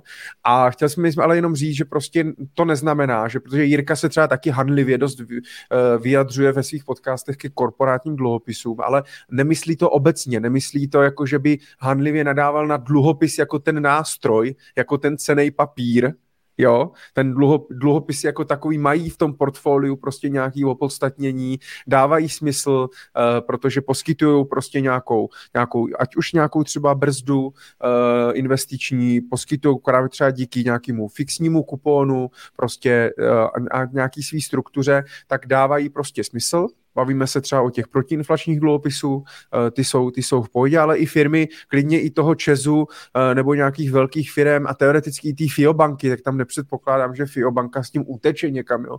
nebo prostě eh, něco to dost jako nepravděpodobný. Samozřejmě riziko vždycky nějaký existuje. Rozhodně u státních dluhopisů České republiky je riziko menší než u FIA banky, eh, že by nedostáli svým, svým závazkům, ale jenom je prostě potřeba zase to nebrat, že teď tak dluhopisy vůbec, to, to, je, to je kravina, dluhopisů vůbec, ale je potřeba číst, prostě analyzovat, číst mezi řádky, podívat se na to, kdy se mi to hodí a tak dále a dívat se na to trošku pragmaticky a selským rozumem. Nejít do takového toho extrému, že buď teda nekoupím žádný dluhopis už nikdy v životě, anebo zase budu mít jenom dluhopisy, třeba ještě prašivý. Jo, tak jestli je to srozumitelný, Jirko, když tak mě doplní. Je to tak, Michale, říkáš to hezky.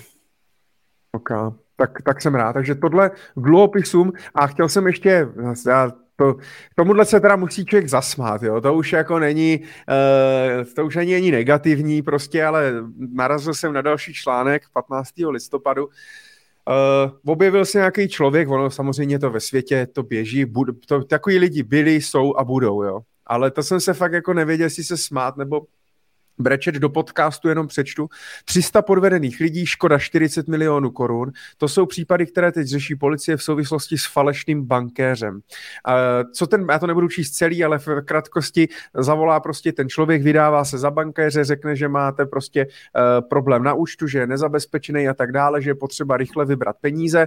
Přepojí vás mezi pár prostě dalších nějakých lidí, nějaký další komplic se vydává za falešného policajta, který prostě to potvrdí, že před váma už další lidi byli podvedení a tak dále, až vás v podstatě navedou eh, navedou k tomu, Petr naštěstí eh, se tomuhle vyhnul, ale eh, navedou vás k tomu, že prostě máte jít vybrat peníze z, vlast, z bankomatu ze svého účtu, narvat ty peníze do bitcoinmatu v nějakým obchodáku a poslat ty peníze formou bitcoinu nebo nějaký kryptoměny na kryptoměnovou peněženku vlastně těch, těch falešných bankéřů a těch lidí.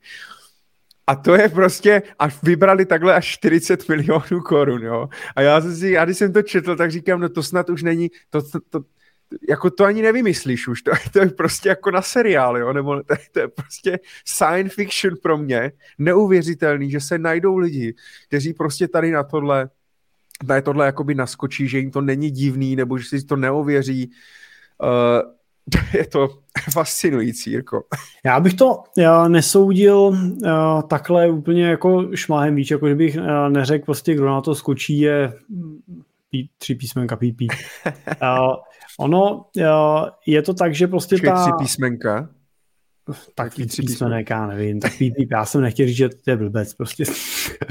uh, ale uh, je, to, uh, je to tak, že ta manipulativní prodejní technika, kterou dokážou někteří tyhle ty podvodníci nebo prodejci prostě použít, je natolik jako silná a přesvědčivá, že někoho, kdo si není úplně stoprocentně jistý, že to, co říkají, prostě je nesmysl, tak, eh, tak prostě dokážou zvyklat, víš, a, ne, a nemusíš být prostě úplný jako hlupák, opravdu. Tak jenom uh, proto, proto je tak důležitý samozřejmě na tohle upozorňovat, proto je důležitý prostě tyhle ty uh, triky ukazovat, tohle určitě je, i když je to samozřejmě zase takový ten efekt toho vyvolávat obavu, ale tohle určitě jako je dobrý jako podnět ze strany těch médií, že samozřejmě tyhle příklady šířej. Jo Mm. Jako, jako, vete, promiň, ale vem, vem, kolik mailů ti kolikrát přistane prostě s takovýma těma,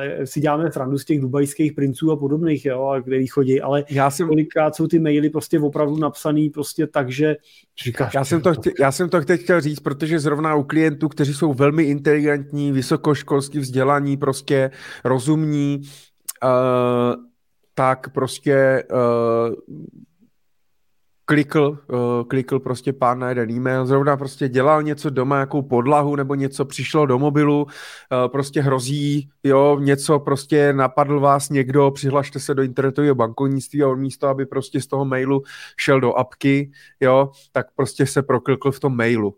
A tam už prostě obsal nějak prostě ty údaje, ale pak se zastavil, pak se zastavil a prostě nějak si uvědomil, hele, to je asi blbost, no ale mm, oni už prostě nějak byli prostě už tam nějak byli jakoby nasazený eh, na to, takže ve chvíli, kdy se pak přes normálně prohlížeč prostě přihlásil do banky, tak oni tam byli, uh, už tam byli a, nebo byli tam dřív, nějak prostě před ním, že to rychle, protože to už je nějaký počítačový algoritmus podle mě, no a vybílili mu účet a ještě si na něho vzali půl milionu.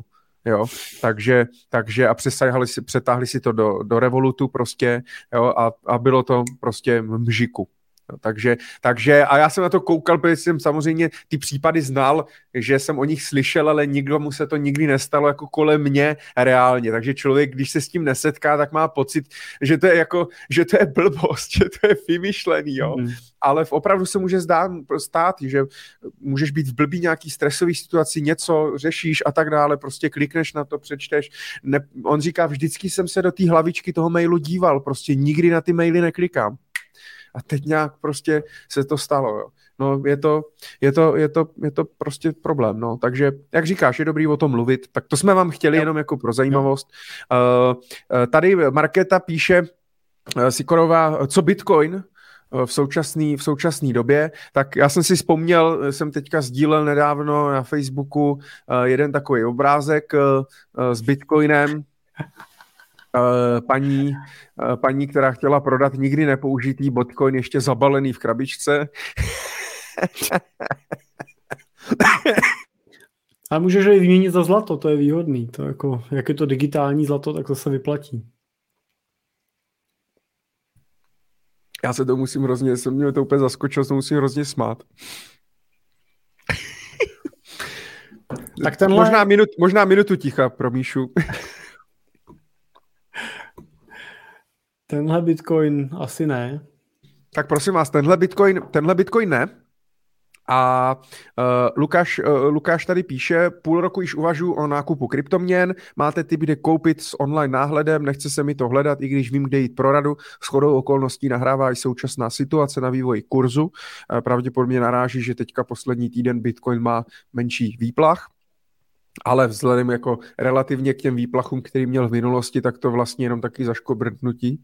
To není jako žádný, žádný výplach. I když média se toho hnedka chytli a uh, hnedka říkají, a jsme v medvědím, prostě uh, medvědím trhu a teď už to pojede jenom dolů a teď už to celý zase zmizí a ukáže se, že to je nesmysl, ale to už tady bylo za deset let, za deset let několikrát.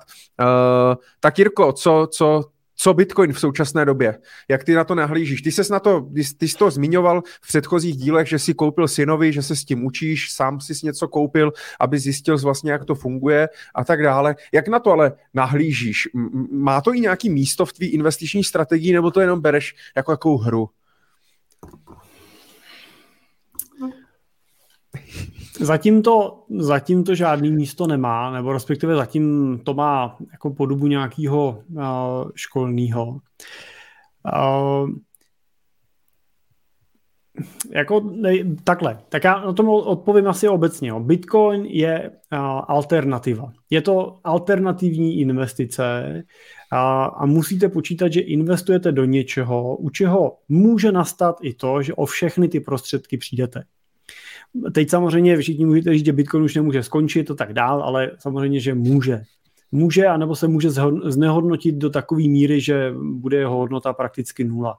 Jo, těch důvodů může být celá řada, prostě regulatorní tlaky, zákazy prostě používání, nějaký napadení té měny a tak dále. Těch, těch důvodů prostě skutečně může být velké množství a samozřejmě se tady bavíme o Bitcoinu, ale řada z vás může říct, tak já zkusím ale jiný coin, koupím si Ethereum nebo Litecoin nebo cokoliv, prostě Dogecoin, prostě těch coinů je miliony. Prostě to riziko, že o ty peníze přijdete, tam hrozí.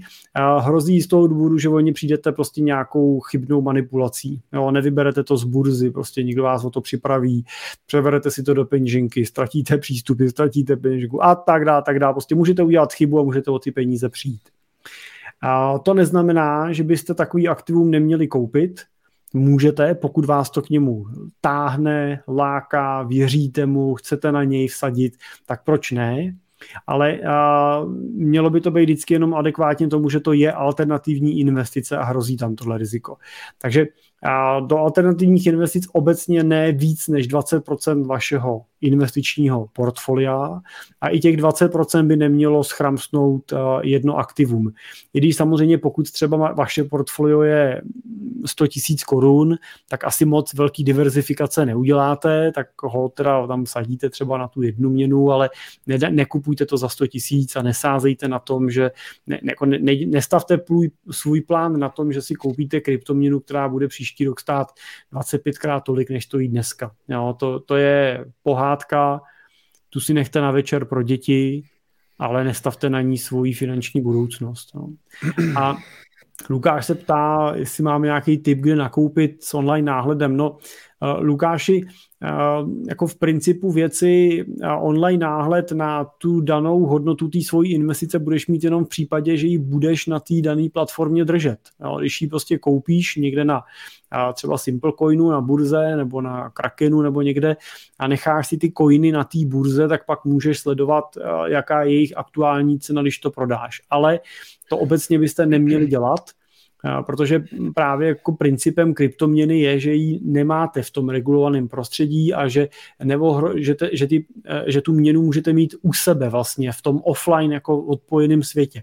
Takže pokud si koupíte bitcoiny nebo jakoukoliv jinou kryptoměnu, měli byste jí z toho obchodního účtu na platformě si převíst do vaší peněženky, kterou máte pokud možno hardwareovým způsobem. To je vlastně taková fleška, kterou si připojíte do počítače, on se nahraje, vy odpojíte a je mimo, mimo systém. Ona samozřejmě mimo systém je teoreticky, že jo, je, to, je to kód, že jo, který tím systémem běží, ale máte nějaký klíče, který máte na té flešce uložený. Takže a to, tohle bych doporučil. Pak ji samozřejmě úplně online sledovat nemůžete. Lepší taková mezi varianta je, že si to převedete na nějaký peněženky, co máte v mobilu, no, tak uh, můžete to mít takhle, tam můžete sledovat, teda, uh, sledovat ten, uh, ten vývoj. Uh, já používám nějakou peněženku Coinomy, mám tam prostě za nějakých x tisíc prostě převedení nějaký kryptoměny, když bych ten mobil ztratil, tak mi to úplně hlavu neutrhne. Mám samozřejmě teda vypsaný všechny ty zálohy vedle na papírech, abych si to mohl aktivovat znova, ale, ale uh, ale jako v principu byste se měli snažit to převíst na tu flešku, prostě a tu si nikam jako uložit a skovat a samozřejmě stejně tak jako přemýšlet i nad tím, jak uskováváte ty klíče, protože ty jsou důležitější než ta, než ta fleška, jo? s těma můžete potom jakoby aktivovat tu peněženku znova někde jinde, pokud byste o tu flešku a, přišli. A, takže takže asi, asi tak, no, ne, nenechávajte to na té burze, vyvejte si to ven, já jako když si koupit kryptoměny a nejste krypto, jako kryptobaron nějaký, který tomu jako rozumí a věnuje tomu a volný víkendy a večery, tak bych se držel jako toho Bitcoinu. Jo. Možná mě teď jako utrhne hlavu nějaký kryptoanalytik, který ho tady máte a máme třeba jo, mezi posluchačema a řekne, že jsem blázen, ale tak jako ten kryptoin je pořád taková jako měna, která z těch všech měn má asi největší šanci na nějaký dlouhodobější přežití nebo nějaký dlouhodobější systémový a, využití a je to něco, co se reálně k té směně už začíná i používat, takže můžete za to něco nakoupit. Tak asi, asi tak, jako z mého pohledu. Ale znova říkám, nejsem nejsem jako kryptoanalytik a, ani kryptonadčenec, takže spíš se na to dívám z pohledu toho plánu. Doplním, nemyslím si, že něco takového do portfolia potřebujete. Je to strašně, jako musím říct, že já, já jsem posledně, jak jsem byl nemocný, tak jsem to začal vystudovat, jo, to krypto. A uh, je to strašně, jako musím říct, že třeba pro, uh, pro, uh, pro pri, prepry, pro ty lidi, co se připravují prostě na nějaký jako události typu prostě válka a konfiskace majetku a tak dále, tak eh, je to, tak to musí být úžasný. Vlastně je to skvělá hra, že ty si koupíš prostě tu eh, kovovou destičku a tam si prostě eh, tím, tím tou tuškou prostě elektronickou vyriješ prostě ten sít, vyriješ si ty slova ty jako zakopeš někam prostě na zahradu, ideálně v několika zálohách, jedno dáš tam, jedno tam, jedno tam a uh, tak to je jako strašně, strašně zvláštní a strašně jako zajímavý uh, to sledovat, jak s tím, jak s tím pracovat. Já, ten Bitcoin pravděpodobně jako dost bude mít, dost bude, nebo hodně lidí, samozřejmě krom spekulace, tak dneska hodlerů to využívá jako prostě alternativu ke zlatu. Říká se taky často, že to je jako digitální zlato uh, a mají to jako nějakou alternativu, přesně jak prostě říkáš. Jo? A je to takový, že s, s tím Bitcoinem jsem i líp utíká utíká někam pryč, prostě nebo uh, než, než s tou zlatou cihličkou prostě, jo, protože když prostě tady se změní politická, ekonomická situace a tak dále, no tak prostě odletíš do Ameriky, anebo jenom, já nevím, do Dánska, do Norska, tam si ze, ze zálohy obnovíš peněženku, a při, případně si to přeměníš na Fiat, to je jedno, ale uh, jak říkáš, dneska i jak už se dělá ta druhá vrstva toho Lightningu, ten Lightning Network a tak dále, tak můžeš s tím i platit a podobně, tak uh, je to je to strašně jako je to zajímavá věc, doporučuji minimálně jako pro zajímavost uh, si to nějakým způsobem jakoby, uh, jakoby číst uh, a uh, trošku se v tom vzdělat. Uh, to znamená, nedoporučuji úplně tak jen tak, jako že jen tak z ničeho nic, prostě chci to někde nakoupit, prvně bych si k tomu něco přečet. Uh, jinak já teda musím říct za sebe, tak já jsem šel takovou v uvozovkách vlastně konzervativní cestou, to znamená, já jsem si uh, koupil první krypto na Coinbase, na burze. Já mám i koupený akcie Coinbase, takže prostě tak logicky jsem si prostě otevřel účet na Coinbase. Eh, vy můžete si otevřít účet jak na Coinbase, Coinbase na směnárně, tak potom vlastně na přímo burze Coinbase, Coinbase Pro. A tam můžete jednoduše ty kryptoměny nakoupit, a, a ve chvíli, kdy si je nakoupíte, tak jak říkal Jirka, samozřejmě taky si koupíte za 500 korun, tak asi to můžete mít i na té burze, uh, to je asi v pohodě, ale uh, i pro to vyzkoušení a to, jak to funguje, vlastně nedává to moc smysl držet to vlastně na té burze nebo v té směnárně. To znamená převést si to potom na nějakou kryptopeněženku. Uh, já používám Exodus, uh, softwarovou, případně hardwareovou od Trezoru, vlastně, což jsou, což jsou Češi. A, a takže takhle bych, to, takhle bych to řešil. Menší částky klidně přes jakýkoliv směnárny, ale je potřeba, ono dneska si můžete nakoupit normálně přes platební kartu, ale je potřeba dát pozor, že tam jsou prostě velký fíčka. Takže já jsem potom vlastně si nakoupil, já jsem si koupil normálně na Coinbase Pro na burze, tak já jsem si vlastně uh, přeměnil peníze uh, na, uh, nebo hodil jsem si peníze na Revolut, tam jsem si je přehodil na euro za středový kurz, nabil jsem si účet na Coinbase Pro, zadal jsem normálně burzovní prostě pro, jakoby nákupní příkaz na té burze, buď na market cenu nebo na limit cenu, nakoupil jsem a a je to. A bylo to za úplně jako nic, protože SEPA platba v Revolutu je zadarmo, eh, převod za středový kurz, nabití Revolutu zadarmo, nabití Coinbase burzy zadarmo, nakoupil jsem to, tam bylo nějaký fíčko za nákup, pak fíčko převod, eh, převod na tu peněženku. Jo? Takže to si myslím, že jaký jako nejjednodušší bych řekl, ale dneska už na tom YouTube najdete tolik eh, návodů a možností, jak to, jak to nakoupit. Doporučuji to vyzkoušet. Takže tak. Takže za mě Coinbase, Coinbase burza, uh, softwarová peněženka Exodus a hardwarová peněženka Trezor. To za mě. Rozjedeme tak, není, Bitcoin, není... Bitcoinový kanál a Prosím, eh, na kic, Kiklopovi, ne, Kiklopovi nepolezem, eh, teda Kicomovi nepolezem do zelí, ale uh, jenom bych chtěl říct, že samozřejmě není tady žádná placená spolupráce. tak já si ale kdyby někdo chtěl. tak to jenom táte se na zkušenosti, tak si o tom povídáme, vždyť nás, vždyť, vždyť nás, vždyť nás znáte, no, tak prostě tak to, tak to je. Uh, tak to je. Takže to je, co se týče Bitcoinu. Já jsem ještě tady chtěl na začátku, Matej se tady na něco, na něco ptal. A mohli bychom dát chvilku odbočku, Jirko? Seš pro? Já nevím, co ti myslíš, jako, ale ne. odboč. Matej nám, nám psal ještě před začátkem našeho vysílání. Zdravím, pánové. Jako posluchače skvělého podcastu Myšlení finančníků, děkuji. Uh, tak uh, kromě výborných příběhů vždy potěžila odbočka k výchově dětí. Uh, pokud bychom dnešní, během dnešní diskuze mohli jakoby odbočit tady na tohle téma, co se týče výchovy dětí, tak by to bylo tak by to bylo fajn. Možná zlehka. Jirko, plánoval si před prvním potomkem, jakým rodičem chceš být a jak to nakonec dopadlo? Pojďme si udělat na konci, říkali jsme, že na konci roku je dobré dělat si bilanci. tak co, děti už spí? Nebo ještě koukají na Netflix? Po dětě, doufám, že už manželka spí. Takhle. Tak samozřejmě jsem si asi před prvním potomkem plánoval, že budu úplně teda úžasný a skvělý. Já jsem si to neplánoval, já jsem to věděl.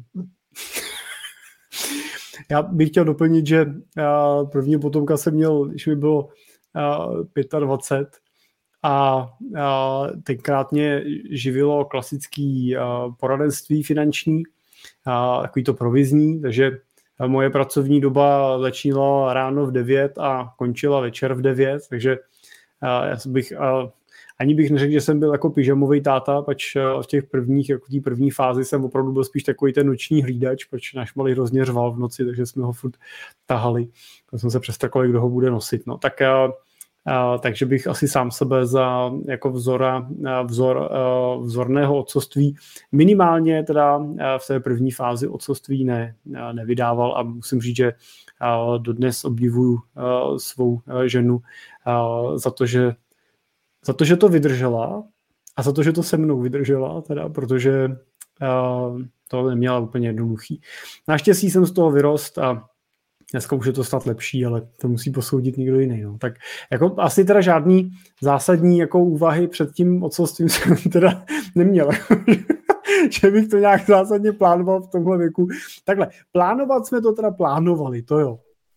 To jo, ale to bylo tak všechno. Uh, Jirko, je pro tebe důležitý být vlastně pro dítě vzorem? Jo, určitě. Já si teda popravdě řečeno myslím, že to je jediný, co jako můžeme, nebo to nejdůležitější, co tomu dítěti můžeme předat. Jo. Oni nějakou dobu teda poslouchají, co říkáme no, a, a vnímají to teda, ale tu největší část toho dětství už to moc nevnímají a, a myslím si, že spíš jako se teda dívají a pozorujou a a říkat dětem, uh, říkat dětem doma, že já nevím, říkat doma klukovi, že se má chovat a, že má být gentleman a že se má chovat slušně k ženským a pak a, a, a pak prostě manželku nechat ta, tašku s nákupem a, a první vběhnout do dveří a ještě jí to ideálně plátnout do obličeje a, a doma na ní prostě řvát a, a nekoupit tý kitku, co je rok dlouhej, to si nemyslím prostě, že je cesta k úspěchu, jo? že jako mu pak budete říkat, ale já jsem ti to říkal, jo? Jak, jak se máš jako chovat. Tak myslím si, že právě to, jak se chováme k ním, jak se chováme s manželama, manželkama mezi sebou a jak mluvíme o ostatních, je to nejvíc, z čeho se vlastně ty děti učejí. Takže určitě. A myslím si, že je strašně důležitý být k těm dětem upřímní, a férový a transparentní prostě. Nehrát si na nic, být autentický, takový, jaký jsem, říkat ty věci na rovinu, přiznat si i chyby, si myslím, že to je samozřejmě těžký pro nás otce, protože chceme být nejlepší a, a tak dále. Ale tohle je hrozně důležitý, aby se vlastně nevytvářel, aby to dítě si nevytvářelo jakýsi jakoby milný obrázek, jaký ten otec je. A pak se třeba zjistí, protože jsou ty příběhy, člověk, to dítě potom v dospělosti zjistí vlastně, že ten otec je ve skutečnosti úplně jiný. Jo, nebo že prostě spoustu věcí bylo vlastně, že byl pokrytec, prostě spoustu věcí si vlastně vymyslel, spoustu věcí bylo jenom na voko, jo, a to je strašný, to je strašný problém prostě, jo, protože to pak rozseká i dospělého člověka, když tohle zjistí o tátovi prostě, jo, takže, takže toto je hodně důležitý, si myslím, z mýho, z mýho pohledu a z mý, z mý, z mý zkušenosti. A zároveň tady, když píšeme o tom, o tom vzoru, tak zároveň si myslím, že je strašně důležitý, ale to teda už teda teorizuju, protože moje děti ještě nejsou úplně v tom věku, ale v určitý fázi být ochotný taky nechat ty děti jít svojí vlastní cestou, že jo? nechat je prostě jít, nechat je růst tím, tím svým, jo? Ne, ne za nezahltit je prostě, že jo, tím, že prostě já jsem nějaký, dělám tohle a tohle by bylo super a občas, musím říct, že to občas, ne vždycky, ale občas to vydám u klientů, když třeba mají velký rodinný firmy a je tam prostě takový ten tlak na to dítě, e, že by tu firmu jednoho dne jako mělo převzít a teď jako budeš jako tatínek a tak dál, tak, tak e, málo kdy to končí dobře, jo? takže je důležité prostě nechat jim i tu jejich vlastní jako cestu a směr. Eh, s tím je tady spojený trošku i ta otázka, jestli Matěj se ptá, jestli si myslíme, že je důležité se dítěte ptát na názor, i když jde třeba o banalitu. A to si myslím, že je sakra důležitý. Vlastně, že uh, zapojit ho prostě do, do toho, uh, dát mu najevo, že mě zajímá, co si myslí, i když třeba on odpoví kravinu, nebo se ptám na kravinu prostě, ale dát mu nějakou prostě tu kompetenci, ptát se ho na názor, uh, dát mu najevo, že prostě je tady taky jo, že ho neberu jenom jako, ty jsi dítě, my jsme dospělí a nazdár, vole, tady nemáš co říkat. Jo, ale zapojit ho do procesu rozhodování. Ty máš, já mám, že jo, kluk bude mít čtyři roky můj teďka, jo, takže tam to vlastně teprve teď za, bude začínat postupně, jo.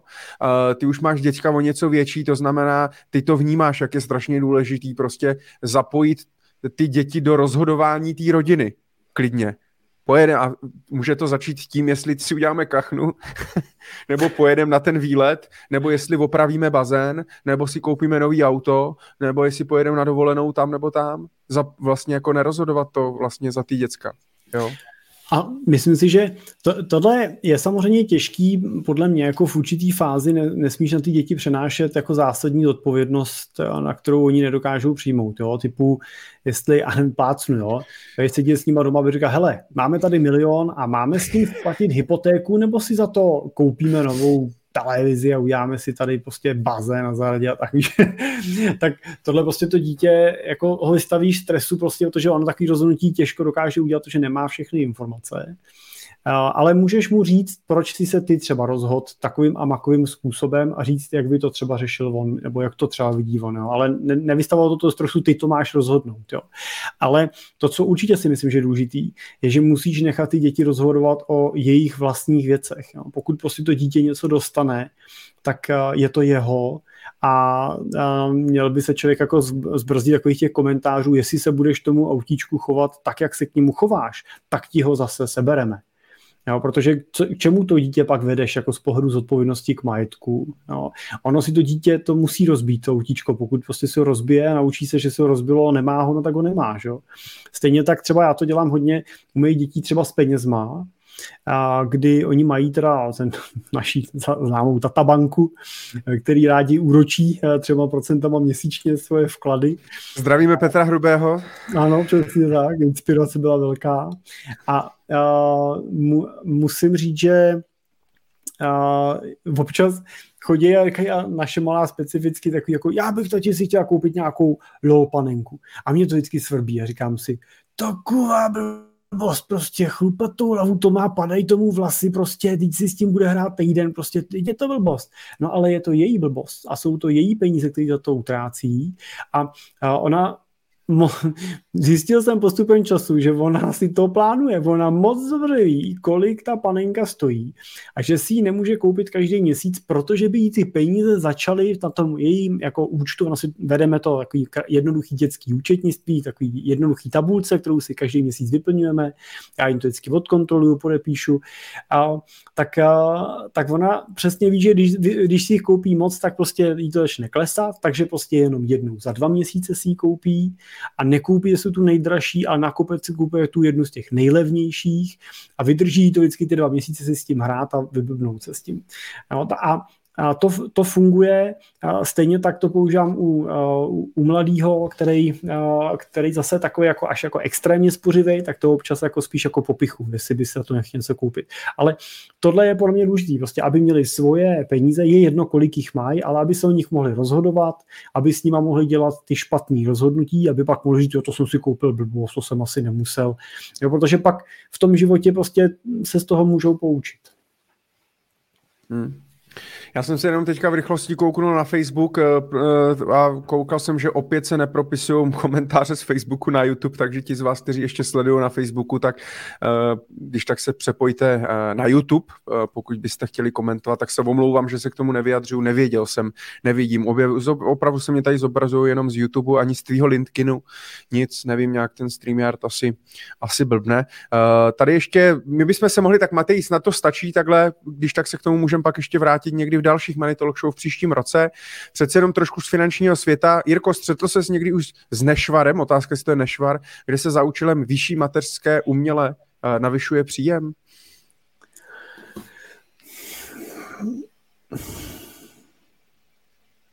Já nevím, kdo by to, jako kdo by to uměle dělal, protože, um, protože ty, ty to stejně musíš, prostě tu socku musíš zaplatit, stejně ten příjem musíš vyplatit.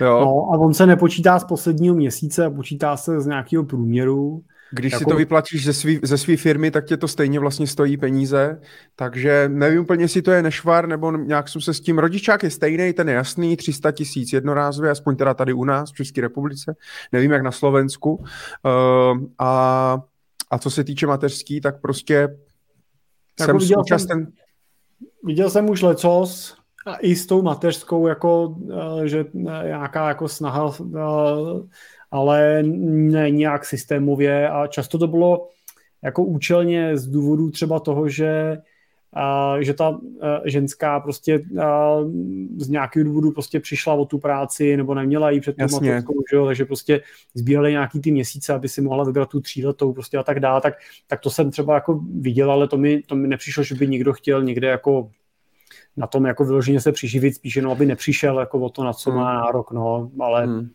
Hmm. neviděl jsem. Taky, taky ne, takže k tomu se nebudem, nemůžeme úplně nějak jako extra, extra vyjádřit. Já ještě tady koukám, Honza Míka tady píše, uh, narazil na nějaký nový ETF, tak Jirko, jestli můžeš přečíst. Ješ, ještě jednou, jo. Nedávno jsem narazil na nové ETF Vanguard ESG, jsem to schodil. Aha, promiň. Omlouvám se, tady. Na nové ETF Vanguard ESG Global All Cap je k dispozici od 23.3.2021, obsahuje 5763 velkých a středních i malých akcí. Je vhodné jako jediná akciová pozice v portfoliu. Tak eh, Nemůžu na to dát úplně konkrétní odpověď, protože samozřejmě záleží, jaký portfolio to je, na jaký výnos cílíte a tak dál. Ale obecně můžeme říct, že to není jako špatný ETF v principu. Já ho teda neznám, eh, neznám detailně, neznám konkrétně tuhle pozici, protože ona je relativně mladá a tam vždycky čekáme prostě na to, až eh, trošku naroste. No. Ale to nemusí vůbec znamenat, že je to špatně. A to, co je dobrý říct, že to je teda ESG varianta, to znamená varianta, která se zaměřuje na společensky odpovědné investice. Oni jsou společensky, ekologicky a tak dále jako zodpovědný, což je nějaký směr, který ten trh tak jako nabírá a asi do budoucna nabírat bude, takže ten směr je asi správný, logický, ale na druhou stranu že mě překvapuje ten počet pozic, teda, jo, že 5763 pozic opravdu jakoby musí být ten all cap, že to musí být jako asi úplně všechny, všechny firmy. A asi bych se trošku jenom podíval na nějakou zpětnou analytiku, no, ne u tohoto portfolia, ale pokud mají nějaký index nebo benchmark, ze kterého vycházejí, tak se podívat, co to dělalo zpátky, protože třeba MSCI World, když má 17 největších firm na světě a koupí to v ESG variantě, tak ten počet těch akcí smrskne tam na několik set.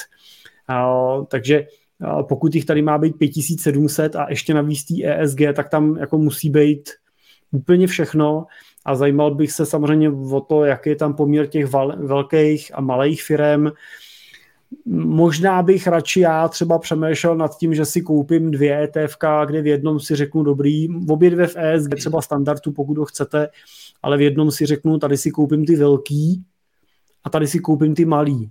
Jo, protože vím, jaký poměr tam, kterých těch akcí mám, vím, že chci mít větší poměr těch velkých, protože ty jsou stabilnější, bezpečnější a chci mít menší poměr těch malých. Tady bych měl trošku obavu, aby nenastal nějaký opak, jo, aby třeba těch malých tam nebylo, nebylo víc a tak dále. Tak jenom v, tom, v té struktuře toho portfolia bych dával pozor, jako jedinou pozici, jako pokud vám to bude vyhovat ty střeva, ten vnitřek, tak můžete, ale hodně bych se o ně zajímal. No, ale ty vole... Pozicema. To je diverzifikace. Teď, jak jsem byl nemocný, tak jsem znovu četl uh, od Gladiše, naučte se investovat. A on tam psal jak pro správný portfolio, pro jako, že diverzifikace v akciovém portfoliu stačí zhruba 15 až 20 titulů. Ty vole, tak a, a že jo, všichni se shodují na tom, že příliš velká diverzifikace, že jako naopak do toho investují jako příliš moc, tak se to jakoby míjí účinkem, jo. Dneska naopak je, mně přijde, že to je vlastně trend, čím víc teda těch akcí v tom etf je, tak prostě tím je to lepší. Taky no, nevím, no, jako máš pravdu a to jenom teda, když jsme tak nabrousili těm etf tak jenom taková zajímavá úvaha, která je, nedávno jsem na to někdo narazil, co mi to jako zaujalo jako myšlenka, že a když uh, si chce koupit, uh, a když si chce koupit, já nevím, uh, ČES nějakou jinou energetickou společnost, tak prostě to musí procházet schvalováním energi- toho mon- antimonopolního úřadu. A když to vypadá, že už by to bylo moc, moc monopolní, jak mu to neschválí. Ale, ale je zajímavý paradox si uvědomit, že dneska většinu firm na světě v podstatě vlastní dvě firmy, a tou jednou je ten, jednou je Vanguard a druhý je BlackRock mm. a, což jsou největší a, tvůrci investičních fondů a, a těch pasivních fondů na světě.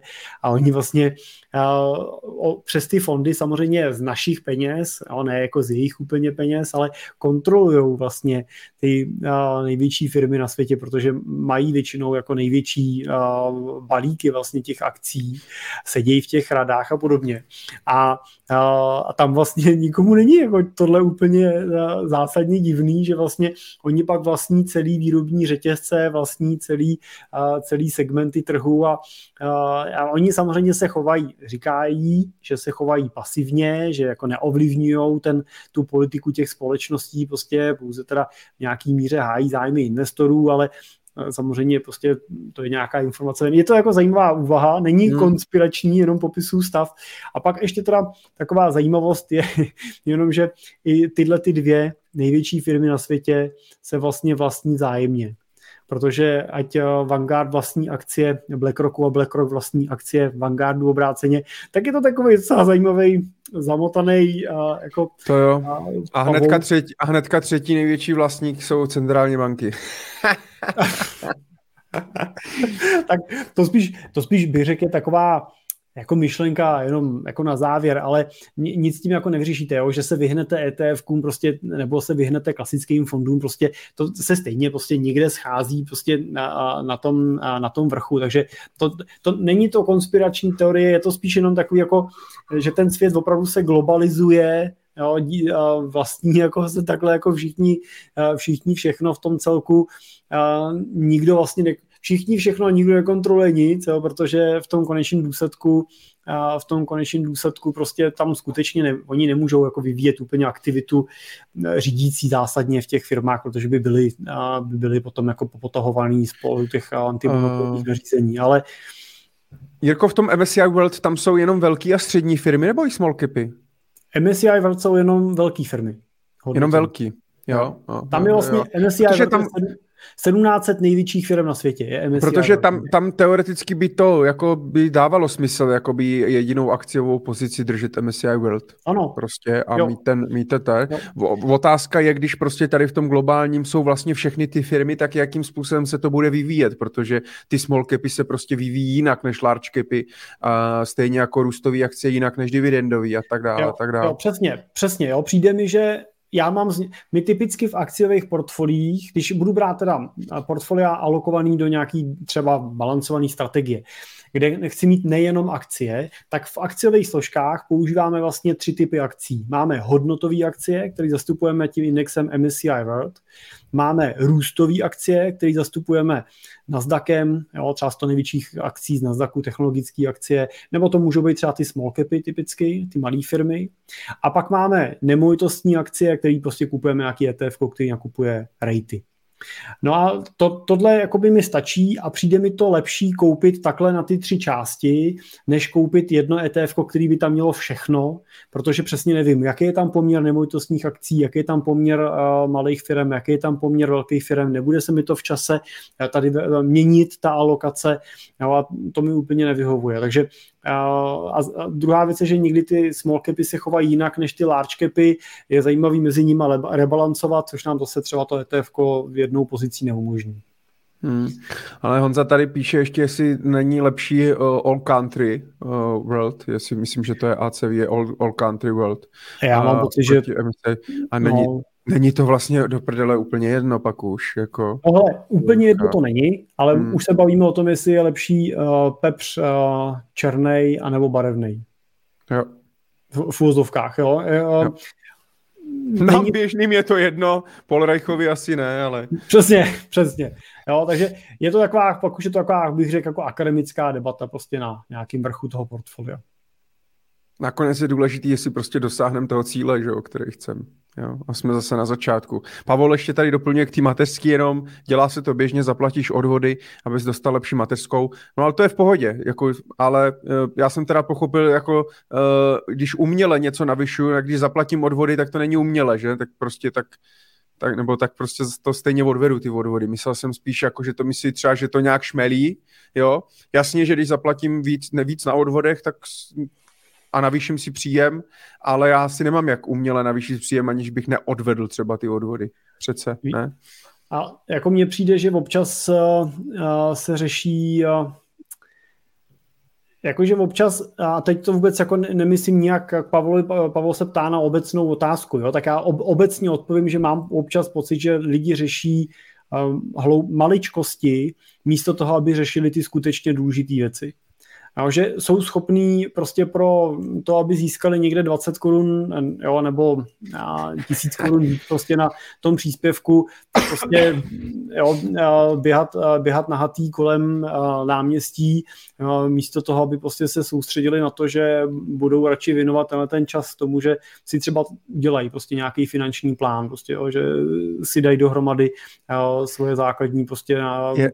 řeknou si, co chtějí kupovat dál, udělají si rozpočet na tu mateřskou třeba třeba ty se tím Michalem zabýváš, že řešíš to s těma klientama, tu přípravu na tyhle ty věci, to ti prostě vydělá víc, než to, že další 6 měsíců budeš mít prostě o tisíc korun, 2000 korun a víc. Je fakt, že když se četl tu mánii, když Moneta zvedla úrokovou sazbu na spořícím účtu no. a během, během pěti minut jim spadly servery, vzhledem jakoby k tomu náporu těch lidí, tak jsem si říkal, ty, to snad není pravda. To, to, to je neuvěřitelný. Jo, krásný prostě, příklad. Krásný příklad, super, přesně. Jo, jako honba za dvěma, třema, pěti desetinama, jo, půl procentem prostě výnosu navíc, jako super. A nevěřím, nevěřím, že vši, nevěřím, že všichni to mají jako rezervu a všichni to no. mají na krátkodobý cíle prostě, jako jo. Jo, přesně. to tam prostě když vezmeš tušku a papír a rozkreslíš si ten svůj plán aspoň na, tuž, to, na tom papíře a zjistíš, že ti tam leží prostě 50% těch peněz, který by tam ležet nemuseli a mohli by někde vydělávat nějakým dlouhodobějším uložení,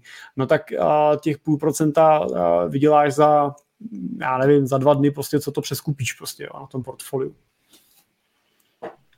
Jo. Místo, aby jsem to čekal na spořícím účtu. Jo, jo, je to, je, je to tak. Jirko, chtěl jsem ještě jednu věc jenom nakousnout. Máš ještě energii? Ještě jo. Budeme dělat rekordní Ale vánoční speciál. Až budeme opřenej, opřenej o ten uh, mikrofon, jo, tak to už nemám. až, budeš, až budeš jíst mikrofon. Jo. Uh, uh, já jsem uh, minule, myslím se nás na ten někdo ptal ohledně životního pojištění, ale já jsem se teďka setkal, za prvý jsem si teďka, protože říkám, už jsem teda začín, jak jsem byl nemocný, tak jsem si tak už v podstatě dělal ten pořádek v těch smlouvách dřív o něco a, a, a balan, balancoval jsem, bilancoval a tak dál. No, I balancoval, i bilancoval. A rozhodl jsem se aktualizovat životní pojistku, uh, nějak jsem si upravoval pojistné doby, pojistné částky, něco navyšoval, něco snižoval a tak dál.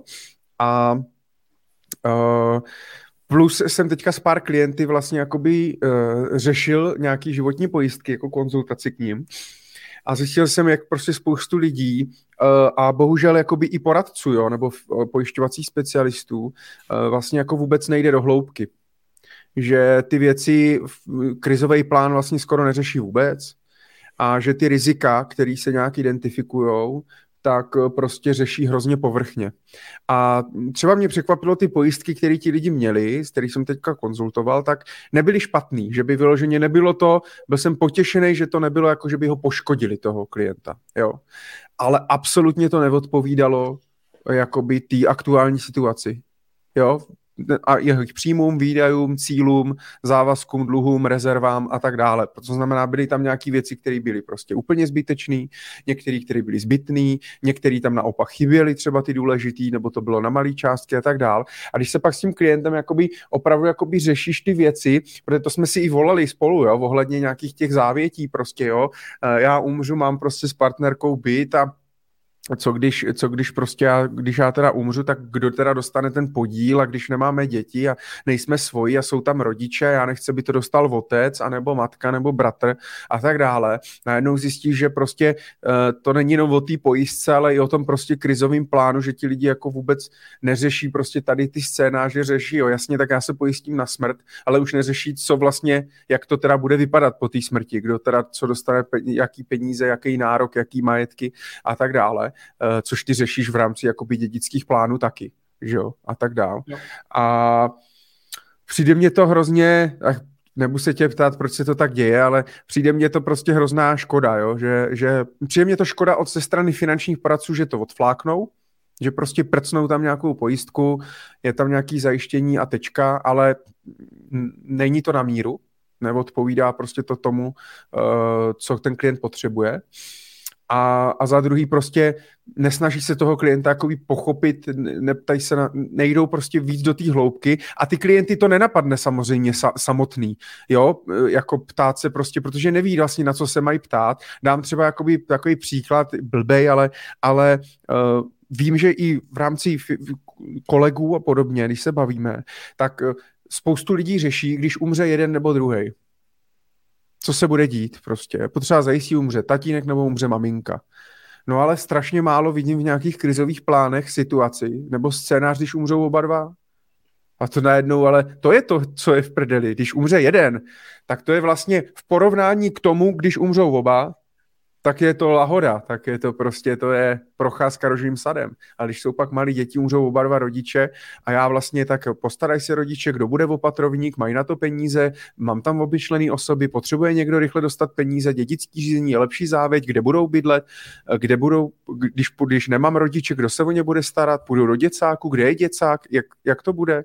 tolik jako otázek a, přijde, a ty lidi to prostě vůbec neřeší. A tohle mně přijde, že, že prostě je nějaký základ. Uh, tak jenom jsem se chtěla, vlastně ani nemám asi nějaký vyústění nebo nějaký dotaz, spíš jenom jako jsem hmm. ti to chtěl takhle jsem jako podělit, že mě to prostě hrozně mrzí, že se s tím potkávám strašně často, jo, a já jako, jo, já třeba, když se na to podívám z, mo- z pohledu jako mojí třeba minulosti, tak eh, tím, že vlastně jsem eh, od 2002 vlastně ve financích a ty prvních x let prostě opravdu jsem jako žil tím klasickým a jako poradenským způsobem, tak eh, si dokážu představit tu situaci, ve které velká část těch poradců vlastně je, protože oni nejsou vlastně poradci, ale jsou vlastně v principu věci prodejci. Že? Chvíli, kdy prostě je živý je živý provize za to, že zprostředkují a prodají nějaký produkt, no tak, tak prostě můžu jako se tvářit a napsat si na vizitku ledacos, ale prostě živý mě prodej, no tak jsem prodejce. To není nějak zásadně handlivý, a pro řadu těch klientů je to jediný způsob, jak se k nějakým produktům dostat, protože prostě poradce si zaplatit nemůžou, jo, nebo prostě by to bylo drahý, jo, aby se zaplatili poradce prostě na tu přípravu toho, tak prostě využijou toho prodejce. No. A ten prodejce jako zase v principu věci, on je živěný za to, že prodává, že? No, a čím jako rychleji prodává, čím víc prodává, tím víc si vydělá, že? No, jeho už nezajímá, většinou není zaplacený za to, že ten klient má dlouhodobý prospěch z toho produktu. Jeho odměna ve většině případů přichází za to, že ten produkt uzavřel, inkasoval nějakou provizi a tím splnil i tu svoji roli. No. A, a ten jeho příjem se bere kde, že jo? Ten jeho příjem přichází od té pojišťovny, která ho platí za to, že těch produktů prodá co nejvíc. No a, a prodá jich co nejvíc, tak aby jako ona na tom měla samozřejmě nějaký dlouhodobý zisk, že jo? To jako je jejím cílem. Samozřejmě, že je tam i, ta, i ten faktor toho, aby i ten klient byl spokojený a tak dále, že jo? Všichni to dělají pro ně, no ale živý je prostě ten prodej, živý je ta pojišťovna, ta je jejich zaměstnavatelem a jak se říká, koho chleba jíš, toho píseň zpívej. No tak, eh, takže jako je to prostě pak to, že si tlačený do toho, aby si šel, pokud možno nějak standardizovaně prodal nějaký produkt prostě v nějakým standardizovaném řešení s mírnou modifikací, tak jako znáš, použil si k tomu nějakou standardní obchodní řeč, tu obchodní řeč potřebuješ naučit co nejjednodušeji, co největší počet obchodníků, aby prostě ten produkt šli a štípali jak baťa cvičky. No a na tom je ten biznis nastavený. A myslím si, že očekávat od prodejce, že ti poskytne jako perfektní poradenství, je jako čekat... Pojďme že... nějaký příměr. No, tak já nevím, tak co, tak jako, že si stoupneš s dešníkem pod vodopád a budeš čekat, že skončíš suchej, že jo. No, ale já na ty příměry nejsem. Dobrý, dobrý. Jo, je to dobrý, děkuju. Jo, tak, tak prostě musíš si uvědomit, kdo sedí na té druhé straně stolu proti tobě, kdo ho platí, jak ho platí a, od něj pak můžeš očekávat, že se bude chovat adekvátně svojí roli. A každá ta role má na tom trhu svoje místo. Jak ta role prodejců, tak role poradců. Prostě obě dvě ty role jsou adekvátní, jsou správný, že tady jsou a mají dlouhodobý místo a obě dvě ty role můžou přinášet klientům dlouhodobý prospěch. Jenom je prostě potřeba si uvědomit, co od koho kupuju. Jestli hmm. chci transakční věc, chci, aby mi někdo vyřešil hypotéku, super, vezmu si na to poradce, on mi udělá hypotéku, že nemusím nikdy v životě vidět, dostanu za to provizi od banky, fajn jestli chci někoho, aby se mi dlouhodobě staral o uh, finanční plán a dlouhodobě se staral o nějaký rizikový plán a šel do hloubky a poznal moji rodinu, tak uh, ho budu muset platit asi trošku jiným způsobem, než jenom uh, v podobě provize od banky. Hmm. Já Jo, děkuji, děkuji za příspěvek, souhlasím se vším, co jsi řekl a Možná jsem tím chtěl jenom apelovat i na ostatní, co nás prostě poslouchají, tak eh, podívat se i tady na to, podívat se na ty rizika. Z toho deníku N mě právě, on to vyjde teďka někdy v týdnu, uh, tak uh, se mě i ptali právě na životní pojistku, kdo ji potřebuje tak jsem mi psal, že v podstatě jako všichni, pokud nejsem rentier. Jo? Takže to není otázka, jestli potřebuji nebo nepotřebuji životní pojistku, ale je to spíš na jaký rizika, jaký, co, co je pro mě problém. Jo? A mm, a to je prostě tak, že opravdu se jakoby na to podívat, jít zkusit víc do hloubky, podívat se na to prostě, co mě hrozí za rizika, když prostě skončím na vozíku. Ten vozík je prostě průser, invalidita je průser, to je, a musím si uvědomit, kolik věcí mě to může stát, že na tom vozíku může být dalších 30-40 let, že prostě průměrný invalidní důchod je 11-12 tisíc měsíčně, za což dneska nezaplatím ani nájem prostě, na tož v nějaký speciálce nebo s nějakou nějakou tou prostě, jo. Musím myslet i na to, lidi vůbec nemyslí, že třeba když nemají, ale i když mají děti, ono to je jedno, že jako, že když mám manželku nebo manžela, tak je to záruka, že se mnou zůstane, když budu, nebudu mít ruku, nohy, ruky, nohy. Jo, to jako není. Já musím brát i ten scénář, že ode mě utečou. Prostě, že ode mě uteče jo, a musím být. Takže, takže tak. A už nás negativní, ty vole. Vždycky, a tak ty finan... to, to je ten finanční svět, to jsou ty finanční témata, všechno je hrozně nějaký těžký, složitý. Michale, tak v tom případě na odlehčení, jo. tady na, na závěr no. je tady zajímavý. Jo, Leo, zdravíme. Loajální posluchač. Jak se udržet v realitě v momentě, kdy eh, se člověku podaří náhodou zhodnotit své portfolio až přehnaně moc, to znamená nezmagořit z velkých zisků, které byly ovlivněny pouze náhodou to je. Gratulujeme. Tady máte číslo bitcoinové peněženky. no je to hezká otázka, Michale. Co bys na to no co já? Já nevím, mně se to nepovedlo nikdy. Takže... Tak. tak takhle, mě to taky ne. Jsem to musel vždycky odpracovat. Je to, ne, hele, myslím si, že na to neexistuje uh, jakoby doporučení, uh, že si to člověk musí jako, je to dost podobný, jako když uh, sportovci uh, podepíšou nějakou prostě velkou smlouvu, jako mladí kluci a začnou prostě vydělávat velký love. Teďka jsem zrovna, mě to napadlo, protože jsem zrovna, zrovna viděl na YouTube mm, se Shakilem, Shaquille O'Neal, kdy prostě když, začal, když prostě šel do NBA a začal vydělávat pořádný prachy a přistalo mu na účtu prostě tolik peněz, že prostě koupil sobě auto, mámě auto, tátový auto, ale tam si koupil barák, je prostě vydělal mm, stovky milionů a vlastně dokázal je hnedka utratit.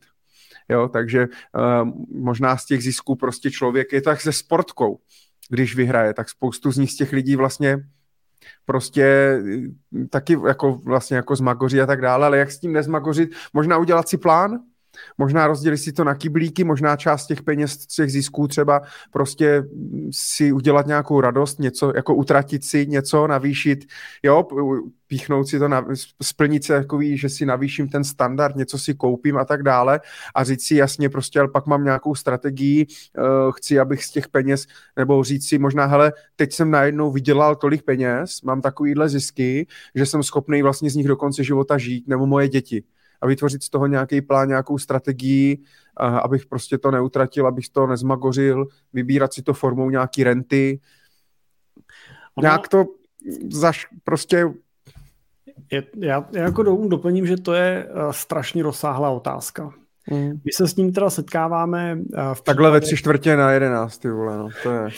My se s tím třeba setkáváme u klientů po prodeji firmy, ale to není úplně ten příklad, kdy to je prostě velký zisk bez toho, aniž bych ho ovlivnil náhodou. Jo. Ale často je to prostě taky změna životní situace z toho, že doteďka jsem peněz moc neměl, na to, že najednou prostě mám na účtu prostě 50, 100, 200 milionů a teď řeším, jak tím mám měnit svůj životní standard. Tak eh, pokud jako tím nechcete zmagořit, tak eh, co můžete udělat je prostě najít někoho, kdo si podobnou zkušeností taky prošel a, a zkusit se z toho poučit. Pokud nemáte nikoho takového konkrétního, můžete si najít, a to je třeba jeden z důvodů, proč si někteří klienti najímají nás, a, protože my máme ty klienty, kteří si tím prošli a můžeme pomoct tomu novému zase, který do té situaci stoupil nově, se z některých těch věcí poučit a některých se vyvarovat. Pokud je ochotný si nechat samozřejmě poradit, což ne vždycky tak je. Jo, takže to, to je taková jako jednoduchá, jednoduchá rada, spojte se s někým, kdo tu zkušenost má a nechte si, a nechte si pomoct, nechte si poradit, nechte se, nechte se výst, a nebo to prostě nebo, nebo to zkuste, no. někdy to vyjde, někdy to nevíde. Někdy to zůstane, někdy to prostě utratíte, uděláte chyby. A jak se říká, lehko nazbil, nabil, lehko, rychle pobil, pozbil. Že? No, já jsem se já jsem se teďka díval, já jsem se teďka díval na, jak jsem byl nemocný, jak jsem se díval na Lineu s Langmajerem na streamu, nevím, jestli jsi to viděl, seriál Lina. Ne, ne. Ne, ne, výborný, naprosto jako skvělý, skvělý prostě seriál o hokeji, uh, hokejový prostředí, a, ale o životě mm. prostě, fakt jo. skvělý. A Lang, Langmajerovi to sedlo jak prdel na hrnec, jako jo, fakt úžasně, strašně jsem se nasmál. Mají to na streamu, tak si když tak můžeš podívat. A v té první sérce právě tak on, uh, on je pražský, pražský jako trenér hokeje a uh, potom ho přehodili nebo už prostě šel trénovat do Havířova. A tam byl borec, který jezdil s rolbou a v jeden den prostě nějak se, on už ten Langmajer se jako ožral a to a probudil se u, u toho rolbaře doma a nějak si jako povídají, že prostě nemůžou postoupit do extraligy, že na to ten tým nemá peníze a tak. A on, podej tam ten kufřík. A on vytáhl tak z postele prostě ten kufřík otevřel a to je 30 mega. A to můžeš použít. A kde, ty vole, kde jsi to vzal? No to já jsem jednou, tak prostě tady jako byla možnost koupit si důl, tak jsem prostě koupil důl a oni teďka obnovili prostě těžbu, tak jsem jim to prodal. A za kolik jsi jim to prodal? No a tak, takový drobný, jako půl miliardy zhruba. A on říká, proč do prdele bydlíš, vole, tady v takovým, takovým hnusným bytě. Borec se prostě vůbec nezměnil, jezdil na rolbě, pil škopek, prostě. A on říká, ale já jsem tady doma. kam bych jako prostě šel, jo. Tak jako obdivuju pak tady ty lidi opravdu, kteří jako si udrží i, i přes ty velké peníze udrží, prostě jezdí v normálním no, autě. Ne, jo. no, ne, není to tak úplně jednoznačný, Jo, ale je to jeden z těch přístupů. Jeden z těch přístupů je prostě odmítat to bohatství a nezměnit svůj život. Jo. Druhý extrém je extrém, kdy zase naopak propadneš tomu bohatství a hmm. užíváš si jenom to bohatství a škrtneš všechno, co bylo. To jsou pak takový ty, ta zlatá mládež a podobně. No ale pak je jako ideální varianta hledat nějakou cestu uprostřed, že? to znamená cestu, kdy integruješ to, co jsi doteďka byl a jak jsi žil, jaký hodnoty jsi měl, jaký lidi máš kolem sebe a e, integruješ to dohromady s tím, že ten majetek ti otvírá další dveře, další možnosti a umožňuje ti ten život žít zase dál. Jo. A to je třeba jedna z věcí, kterou se snažíme vždycky my toho s tím klientem vlastně dojít a dovíct prostě to, aby jsme šli tou cestou té e, integrace toho, e, toho bohatství. Ale je to prostě samozřejmě běh na dlouhou tráť, není to úplně jako, že to přepneš z, noc, z, dne, z jednoho dne na druhý prostě. No. A zajímavá otázka filozofická. Takové, no. se mě, takové se mě líbí, to si musíme příště připravit více. Ještě píše, Leo, ve kterých měsících mají finanční poradce nejméně a naopak nejvíce práce. Mně přijde, že teda máme práci pořád. Eh, já to moc úplně nerozlišuju. To je tak, každý rok je to jinak, ale možná je to i daný tím, že prostě, eh, že tím, že nejsme jakoby prodejci produktů, kde jsou nějaký akce nebo nějaký nový produkt s novou provizí nebo prostě něco nového, kdy prostě, nebo já vím, že se vždycky dělali nějaký akce, prostě třeba jo, listopadová akce na prodej životního pojištění, protože pak prostě si jel na dovolenou za to nebo něco, tak prostě z listopadu volal z víc a říjen byl zase jako klidnější. A to, že tímhle to vlastně jakoby nemáme a ti lidi se tak nějak ozývají vlastně jako konzistentně celý rok, tak mně přijde, že jako Uh, úplně jako nemám třeba takový jakoby obrovský výkyvy nejméně a nejvíce. Jak to vnímáš ty? Ale možná, možná, protože zase třeba obecně by se dalo říct, že prázdniny jsou třeba míň, ale mám pocit, že ty jsi teďka o prázdninách taky jste měli jako firma práce docela dost.